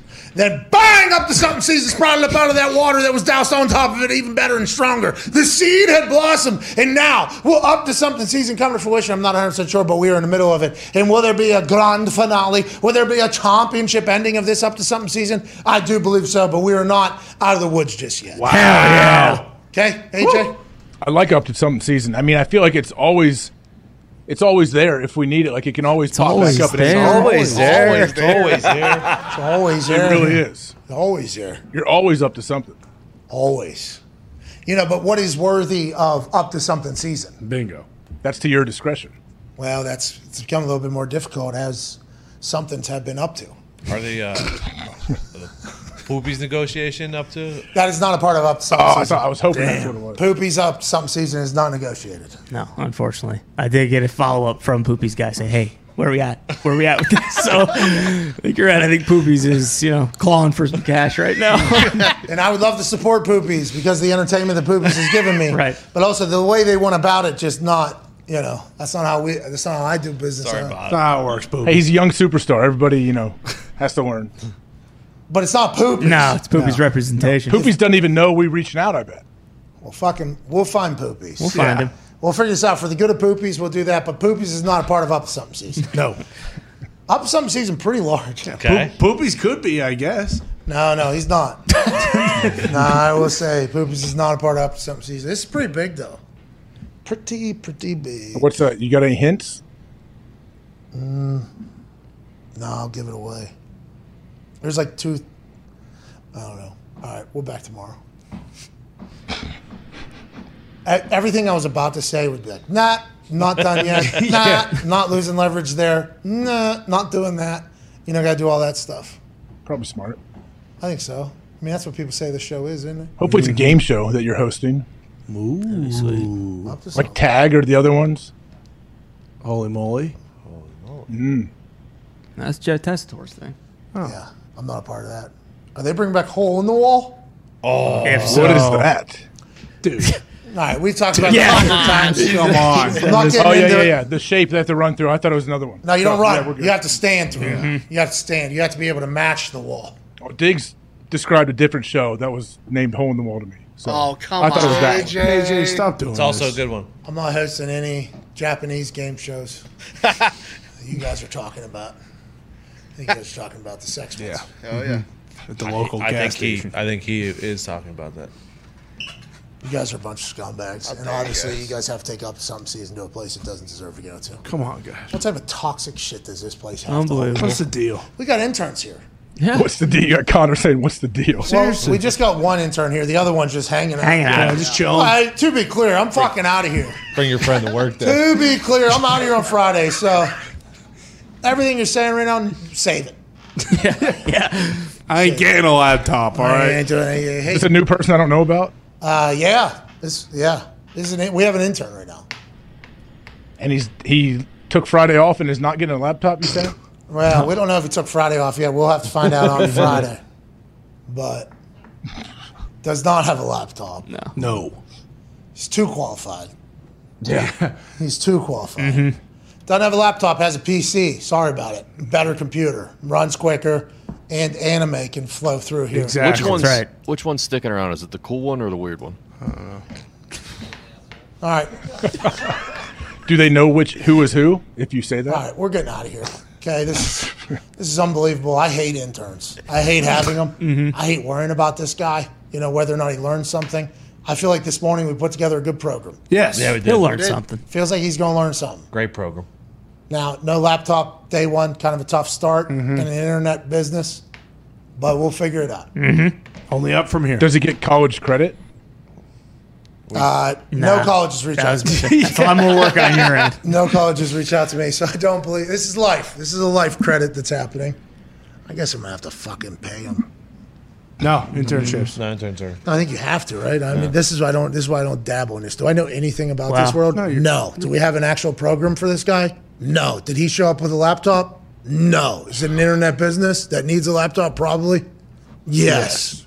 You could always go with the Gary Vee method, and after we get out here, walk out there and be like, "I'm going to need you to write me a check for a thousand dollars right now." Three hundred and eighty bucks for today's work. Four Yeah. bucks. Uh-huh. Just like the golf thing. That's right. Cover the golf. You get to come in here, do your thing, Yeah, and then- you pay four hundred dollars on the way Yeah, out. bamboozle him right as he's about to go home for the Hey, night, hey, you're, you're sucking wet. You want to get home? Want to get out of here? No big deal. Just need All right. four hundred dollars. right now. preferably in cash. Maybe I, I don't think we'll do that, but something to think about. Paying them in knowledge. But are we? I don't know. I don't know. Is Yeah, they'll learn is- something. Is he a doofus too? We don't know. We will find out. Well, so far, definitely. no, I think Well- he's been. Br- didn't bring a laptop. Yeah. But hey, Not even a book bag. He's been either. asking good questions though. he has. yeah, a couple good ones. Great question. He's eager.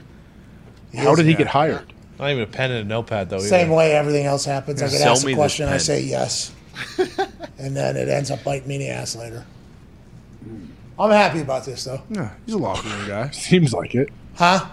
I mean, it seems like it's smashing success so far. It's day one, five hours in. Day one. Hopefully, he told his parents, "Hey, watch the show. They may talk about me," and they see you trashing them. Well, his parents know. Mm-hmm. his, his Do parents, they? his parents are excited about this, I think. And he will learn. Yeah. He has Yeah. to. Life experience. Yep. I like watching you really put a bow on it and make it positive. Still learn more here than uh. I can any- see you tell Brittany AJ work. who Dude, I fucking hate like this is a thing that I don't like, but I, this kid seems like a good guy. Everything I've learned about him, good guy. But he's new. He doesn't know like how everything goes yet. It's probably hard to like retrain somebody. No, this dude's a good guy. He's this, a good guy. This guy's a good guy. Just be a lad. I just don't like worrying about people, though. You know what I mean? Like, I don't like having extra people to worry about. Like, okay, is this person getting something out of this? Is this person doing something? Like, I don't like. I'd rather like, hey, we work. Like, we got a lean crew here. This is what we do. Let's go. So to everybody. I get asked a lot, like, "Hey, what's it going to take for me to work for you? Work for you? Can I work for you? Can I work for you?" And I appreciate that. It's an absolute honor. On the follow up, though, I don't have enough emotional investment to care about everybody on whether or not it is working out for them or not, because everything else is kind of going, you know. So I kind of hate that whole process. I I hate that whole process of the whole thing, you know. I get it. Believe me. I yeah. I completely understand. Bad leader, bad leader. Hate it. Not meant for you know. Like hate it. Don't like it. But I think this one's going to be good. Yeah. Seems like great work ethic. That's right. Plus, What about the other one? Mitt's taking him The other one's leaving wing. on Friday. I think Yeah. who cares about the other one? Yeah, he's just chilling, getting some jumpers in. Mitt's got him. Yeah, Mitt's got Nate him under has been wing. running Yeah. them through the 101. But He did. Right there's a delivery this morning, and right away about 9:30, first thing I did, hey, put those fucking stacks away. All right, fucking here, here, here, those there. It's awesome. Getting to Pretty it. cool to watch a little, you uh, know, Yeah, Mitt. a little, little, little bit of emotion Mitt's from Mitt. taking charge. yeah. Mitt's been the newest worker here for like two years now, so he's had to do all of the, you know, like, hey, yeah, it's just kind of your thing. So now, you know, I guess that is good news for the new Yeah. guy. Yeah, Yeah. baton is being passed. Mitch just gave a big fist bump in the back there. Yeah. Yeah, I don't have to take out the fucking trash every day. Got a lot easier now. You don't have to go uphill both ways to take the trash out. Oh yeah, he did say that. It Yeah. snowed every day. I took You trash are out the last so two lucky, years. he was giving, he was giving them a back in my day. Yeah. He was giving them a back in my day earlier. It's awesome. I It's would love to see unbelievable. this. This is amazing. Um, we will. Zito just brought, made a very good point in my ear. We will have to have the intern be at AJ's house for at least a week Oh, That's right. Yep. to see how the other half of this whole operation. Yeah, I know how After production works. Send up. him over. Because if he's not, if he's not on that side of it, did he really get a full picture? And How's that's on me? Yes, to make sure this I got a better motherfucker's ready. Actually, I believe they live in the same area. So. Yeah, but used to potentially, but like No. it is on me to make sure Let me see. this No. one is all the way ready for the world when he leaves here. How is he supposed to be ready if he doesn't go to fucking Uncle Send AJ's? him over. Listen, Good point. hey, send him to Columbus, Ohio. You want him to be well rounded, have range. Guess what? There's a somebody who's getting back in town tonight who just opened up an HVAC company with multiple vans that this guy can intern for General Bob. No, He becomes a plumber. that's how it works. You want to be able to do everything, right? Like, hey, we're gonna get really the well field that he is looking to get into. Yeah. Bob might be his professor, though. I mean, that's Maybe. Yeah, you might be right. does go to. Just saying. Yeah, he's at Great Ohio opportunity. State. It's Ohio State. He goes to the Ohio State. This guy. What's he doing there? Exactly. Fucking Oh, is it crushing summertime? He's out. Yeah, there. to That's a war wonder. He showed up with no laptop. So what the fuck is the Ohio State doing over there? I'd imagine they give out like all their books and stuff are probably on iPads. Exactly. Hey, you're gonna do great. No. You You're guys gonna giving out verbal tests luck. again? Go get him. I never had any verbal tests, His computer's too nice. It's not good enough. You know, so he didn't Yeah. bring it.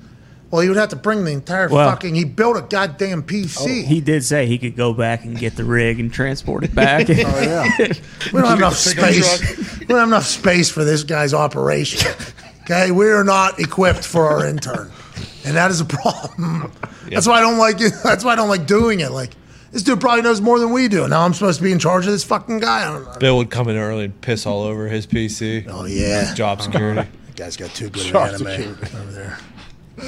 Seems to be pretty similar to Bill, which is alarming. We got one Bill, don't need two, but What's alarming about that? Don't what I need just two said. bills. I need one Bill. Find Normally, out you don't want severs serial heads or killers not. t- I, teaming up. I think every operation needs one bill. I think you need one bill. Mm-hmm.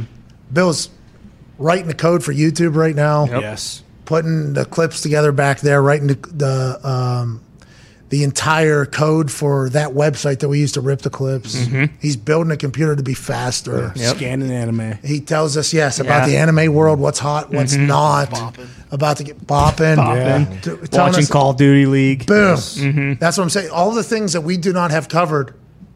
Our Huntsmen fan, Yeah, That's right. Chicago Huntsmen fan, Billy has. What is that team?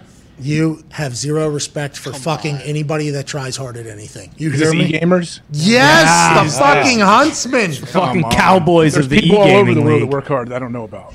Well, in the internet though, this is where you work. That's why this intern's coming. I don't over work your on the the e. You know, I'm not so much. I haven't dove into the e-gamer side of the internet. Me neither, but Bill helps us. We Mhm. owe one. Bill got us. That's AJ's homework. All I know is Doctor Disrespect's probably the best gamer, right? Is that what everybody says? Uh, Bill has a favorite athlete. I can't remember his name. Scump. Scump. Oh, Optic yeah, Scump. Optic Scump. Oh, so that's not even part of the Huntsmen. His favorite player doesn't even play for his favorite team. No. See, that's what I'm talking about. We don't know enough about the world, but we got one Bill. That's right. I think we might have two now. It's gonna be great. We're back tomorrow. Hammer down be in about 15, 20 minutes. Hell Do I have to write an entire fucking program for this guy? No, no, no, no, no, no. No, you already did it this morning. I was gonna say, yeah, he'll he'll get his first dose right after we're done here. Oh yeah, yeah, yeah. Ty's excited for this guy's arrival. Mm-hmm. the editing of the podcast is all of a sudden being oh. handed over to somebody else who doesn't have a laptop yet. So that'll happen Pretty big job. tomorrow. Huge job. Yeah. Huge job. Monotonous. And you're going to trust him day one with that? Well, we'll No, see. no, no. He doesn't even have a complete- computer. He's have a a complete doofus too. You'll be able to tell pretty quickly. Thank you for that. You bet. Test one coming right up. Mm-hmm. Fucking make him fill out a, a whole thing. Yeah. Oh, I will. No, end of this thing, we're having a full written exam. Yeah. Yeah. Yes! We get to put together an exam. Hell yeah. Multiple choice. Scantron. Yeah. Uh, yeah, definitely multiple choice. Okay. There will be a couple fill in the answers, though, and Okay. it'll be mostly opinions on people. Gotcha. Oh. I like that.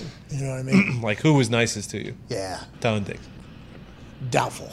Give him one of those personality tests. Highly doubtful. Tom was trying to run this guy out of the building this morning already. No, I already, I already showed him how to win bets, so.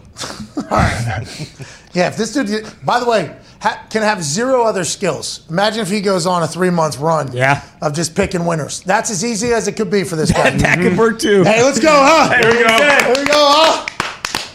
What if he's uh, What if he's taking a dump in your private bathroom right now? He won't be. He could be. He's going to learn a, another lesson then if he does. so it's also good.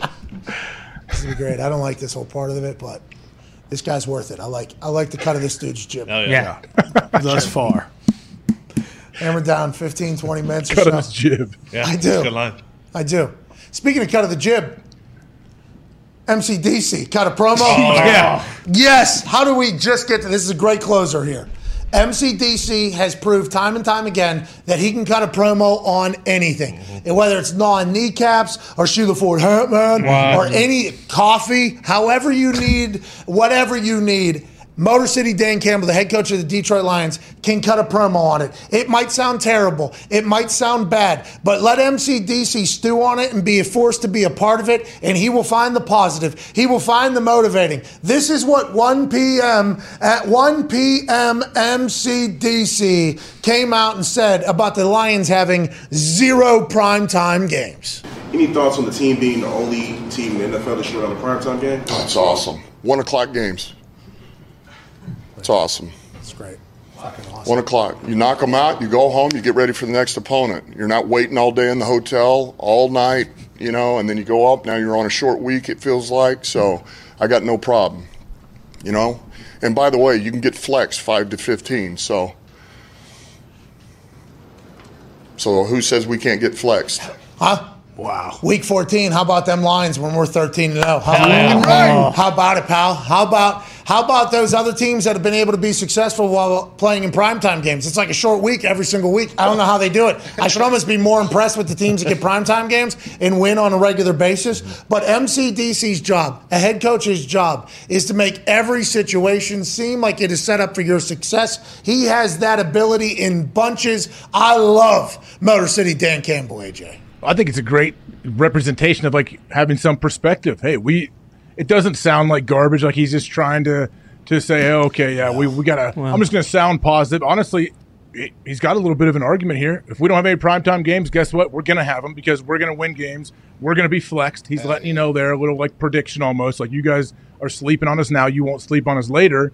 And yeah, if as far as rest, recovery, preparation, maybe they have a little head up on it. Maybe everyone's going to be crying that they don't want any more primetime games after the Lions go undefeated this year. Well, that's the thing. The Lions go undefeated with zero primetime games. Everybody's going to be wanting to play at one o'clock. The thing about playing at one o'clock is you don't have to worry about walking around the hotel room and douche and douche and douche and douche douche during the one o'clock games. I fucking can't take it. We're playing at night. Why are we playing at night? We should be playing at one o'clock. I know Friday night lights is where fucking football started, but this ain't that. This is one o'clock. We get home. We he's watching film on the next opponent immediately after that game. Four fifteen, the national game or whatever on Fox. MCDC's never heard of it. He's watching film on the next opponent. Sunday night football, fuck off, Cris Collinsworth. I don't want to see a dime. I am watching a film of the next opponent. Uh, Evan Foxy, this guy is able to motivate anybody, anything, even Lions fans who had two wins last year. This is a win, right, pal? Bingo. I absolutely love this. I'm very surprised, though, that he didn't take the route of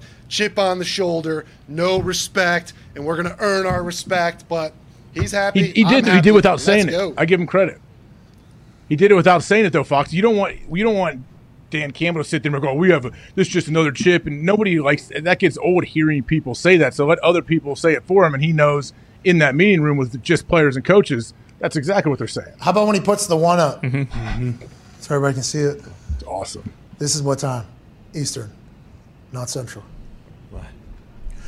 This is the game time. All 17 of them. We're going to be in a bunch of like 14 other games at the same time. The only people that are going to be able to watch us is just people around Detroit. The people that are going to be calling the game, not that great at calling the game. But we're fucking ready to study our next opponent immediately afterwards, man. Yeah. Wish we played at fucking noon. Wish can we put these games at 10 a.m. like it's England, but it's in Detroit. Hell yeah, brother. That's what I fucking want. That's why MCDC is going to win up there in Detroit. Yeah, and also like you mentioned, I'm glad that you know even for these one, I assumed every game day he's waking up at 6 a.m. just slamming his head into the wall until the game starts. So probably five, five maybe, yeah. so 6 a.m. a little late for those morning. Right? Yeah, yeah, I guess you're right. You know, so saving that extra seven hours of him slamming his head into the wall, we'll, we'll get a better MCDC down the stretch. How many concussions are we saving MCDC from getting from hitting his head off the wall if it was a primetime game every week? and Instead, it's just one o'clock. That's what four or five hours ahead, Bus. Thousands. Yeah. Yeah. And the fact that you guys think that he sleeps at all the night before the game is Oh, probably douche, douche, and Ambien. Yeah. Yeah. What time do you guys wake up? 5 a.m., right? That's how you guys judge like who's waking up early and who's not. 6 a.m. kind of a weak sauce wake up time. What do you mean? Like you, you know what I mean. Yeah, Half-assing it at six. You, you No. I don't care at all what time anybody wakes up. You know that. Uh, I don't know that because you would try to alpha another morning person if you were to get into a conversation with the morning person about their morning routine. Never, ever. I don't care about your routine. I don't care about what you eat. I don't care about anything. Oh, I ate a lot this weekend, by the way. I'm pooping still. I'm gonna be pooping. today. So, I'm gonna try to fast for the next three days. I burped up puke last night. That's how stuffed I was. I ate so much I burped and it was in my. Eh. What'd you have, Little Fazoli's? throw up. Everything. Piping hot Vaselinis did not make the cut. Oh, got to get some breadsticks from there. babies do what you did all the time last night. It's not not wrong. Yeah, but they're growing. I'm at max A size. I fit too. So I feel fat though. I gotta start uh, waking up 5 a.m. like AJ Hawk. in the Hell morning. yeah. Hitting that. What is that? Ver- Versa climb? Versa Mex? Versex? Yeah, Versa Versa climber. Versa climber. When are you putting the Hawk House together? Have we seen any designs from I, that? No, I, Zeke sent me some stuff, and then uh, I just got a video from Same Tim, your last dad. So tell him thank you. Hey, no problem. What was it? The video, the walls? Of the room, yeah, just a, like a all the way around. Hey, don't be taking this as a joke. I'm not taking it as a joke. Believe me, I'm, a I'm trying to get some at least pictures put together of what it could look like. Well, this is our fitness, our life, our health, our future on the line. yeah, what if we move in there? It's not done because you were fucking around. Yeah, I you're. mean, it's a very real possibility. I don't know when that's going to be done, and I don't know about the supply Soon. chain. Are we serious? This ain't Next a time you go to. Saint uh, or, uh, South Bend digs, talk to Mayor Pete for me and see if we can get some equipment here. I don't know what that has to do with anything. Follow up. Supply chain's an okay like excuse for somebody's birthday. You missing their birthday or forgetting to get them a gift, and it can be something that is real. But this gym that you've had weeks and weeks and weeks uh, of prep and know, if it's not ready in seventy five days, are you kidding me, dude? It's your ass. Oh, okay. I didn't know we had that much time, but it could be ready. I, I don't think It could be back ready. What does It that has to be. We're like getting 10 to- fucking yoked. Yeah, dude. Are you not worried about our health? I am worried about your health for sure. Thank you. We got a good. I want to make sure we do it right, though. I don't, don't just slop it together. It's such a nice place. Well, we got a good logo for the Hawkeyes. House. Yes, right. we do. We'll debut that with the Thunderdome's debut. Mm-hmm. All right, hammer down 15, 20 mhm. minutes. Mm-hmm. I'm happy we covered everything we had to cover. Yeah. I'm gonna go figure out what the fuck this intern's gonna do. yeah. See you guys tomorrow. You are the best people on earth. Bye.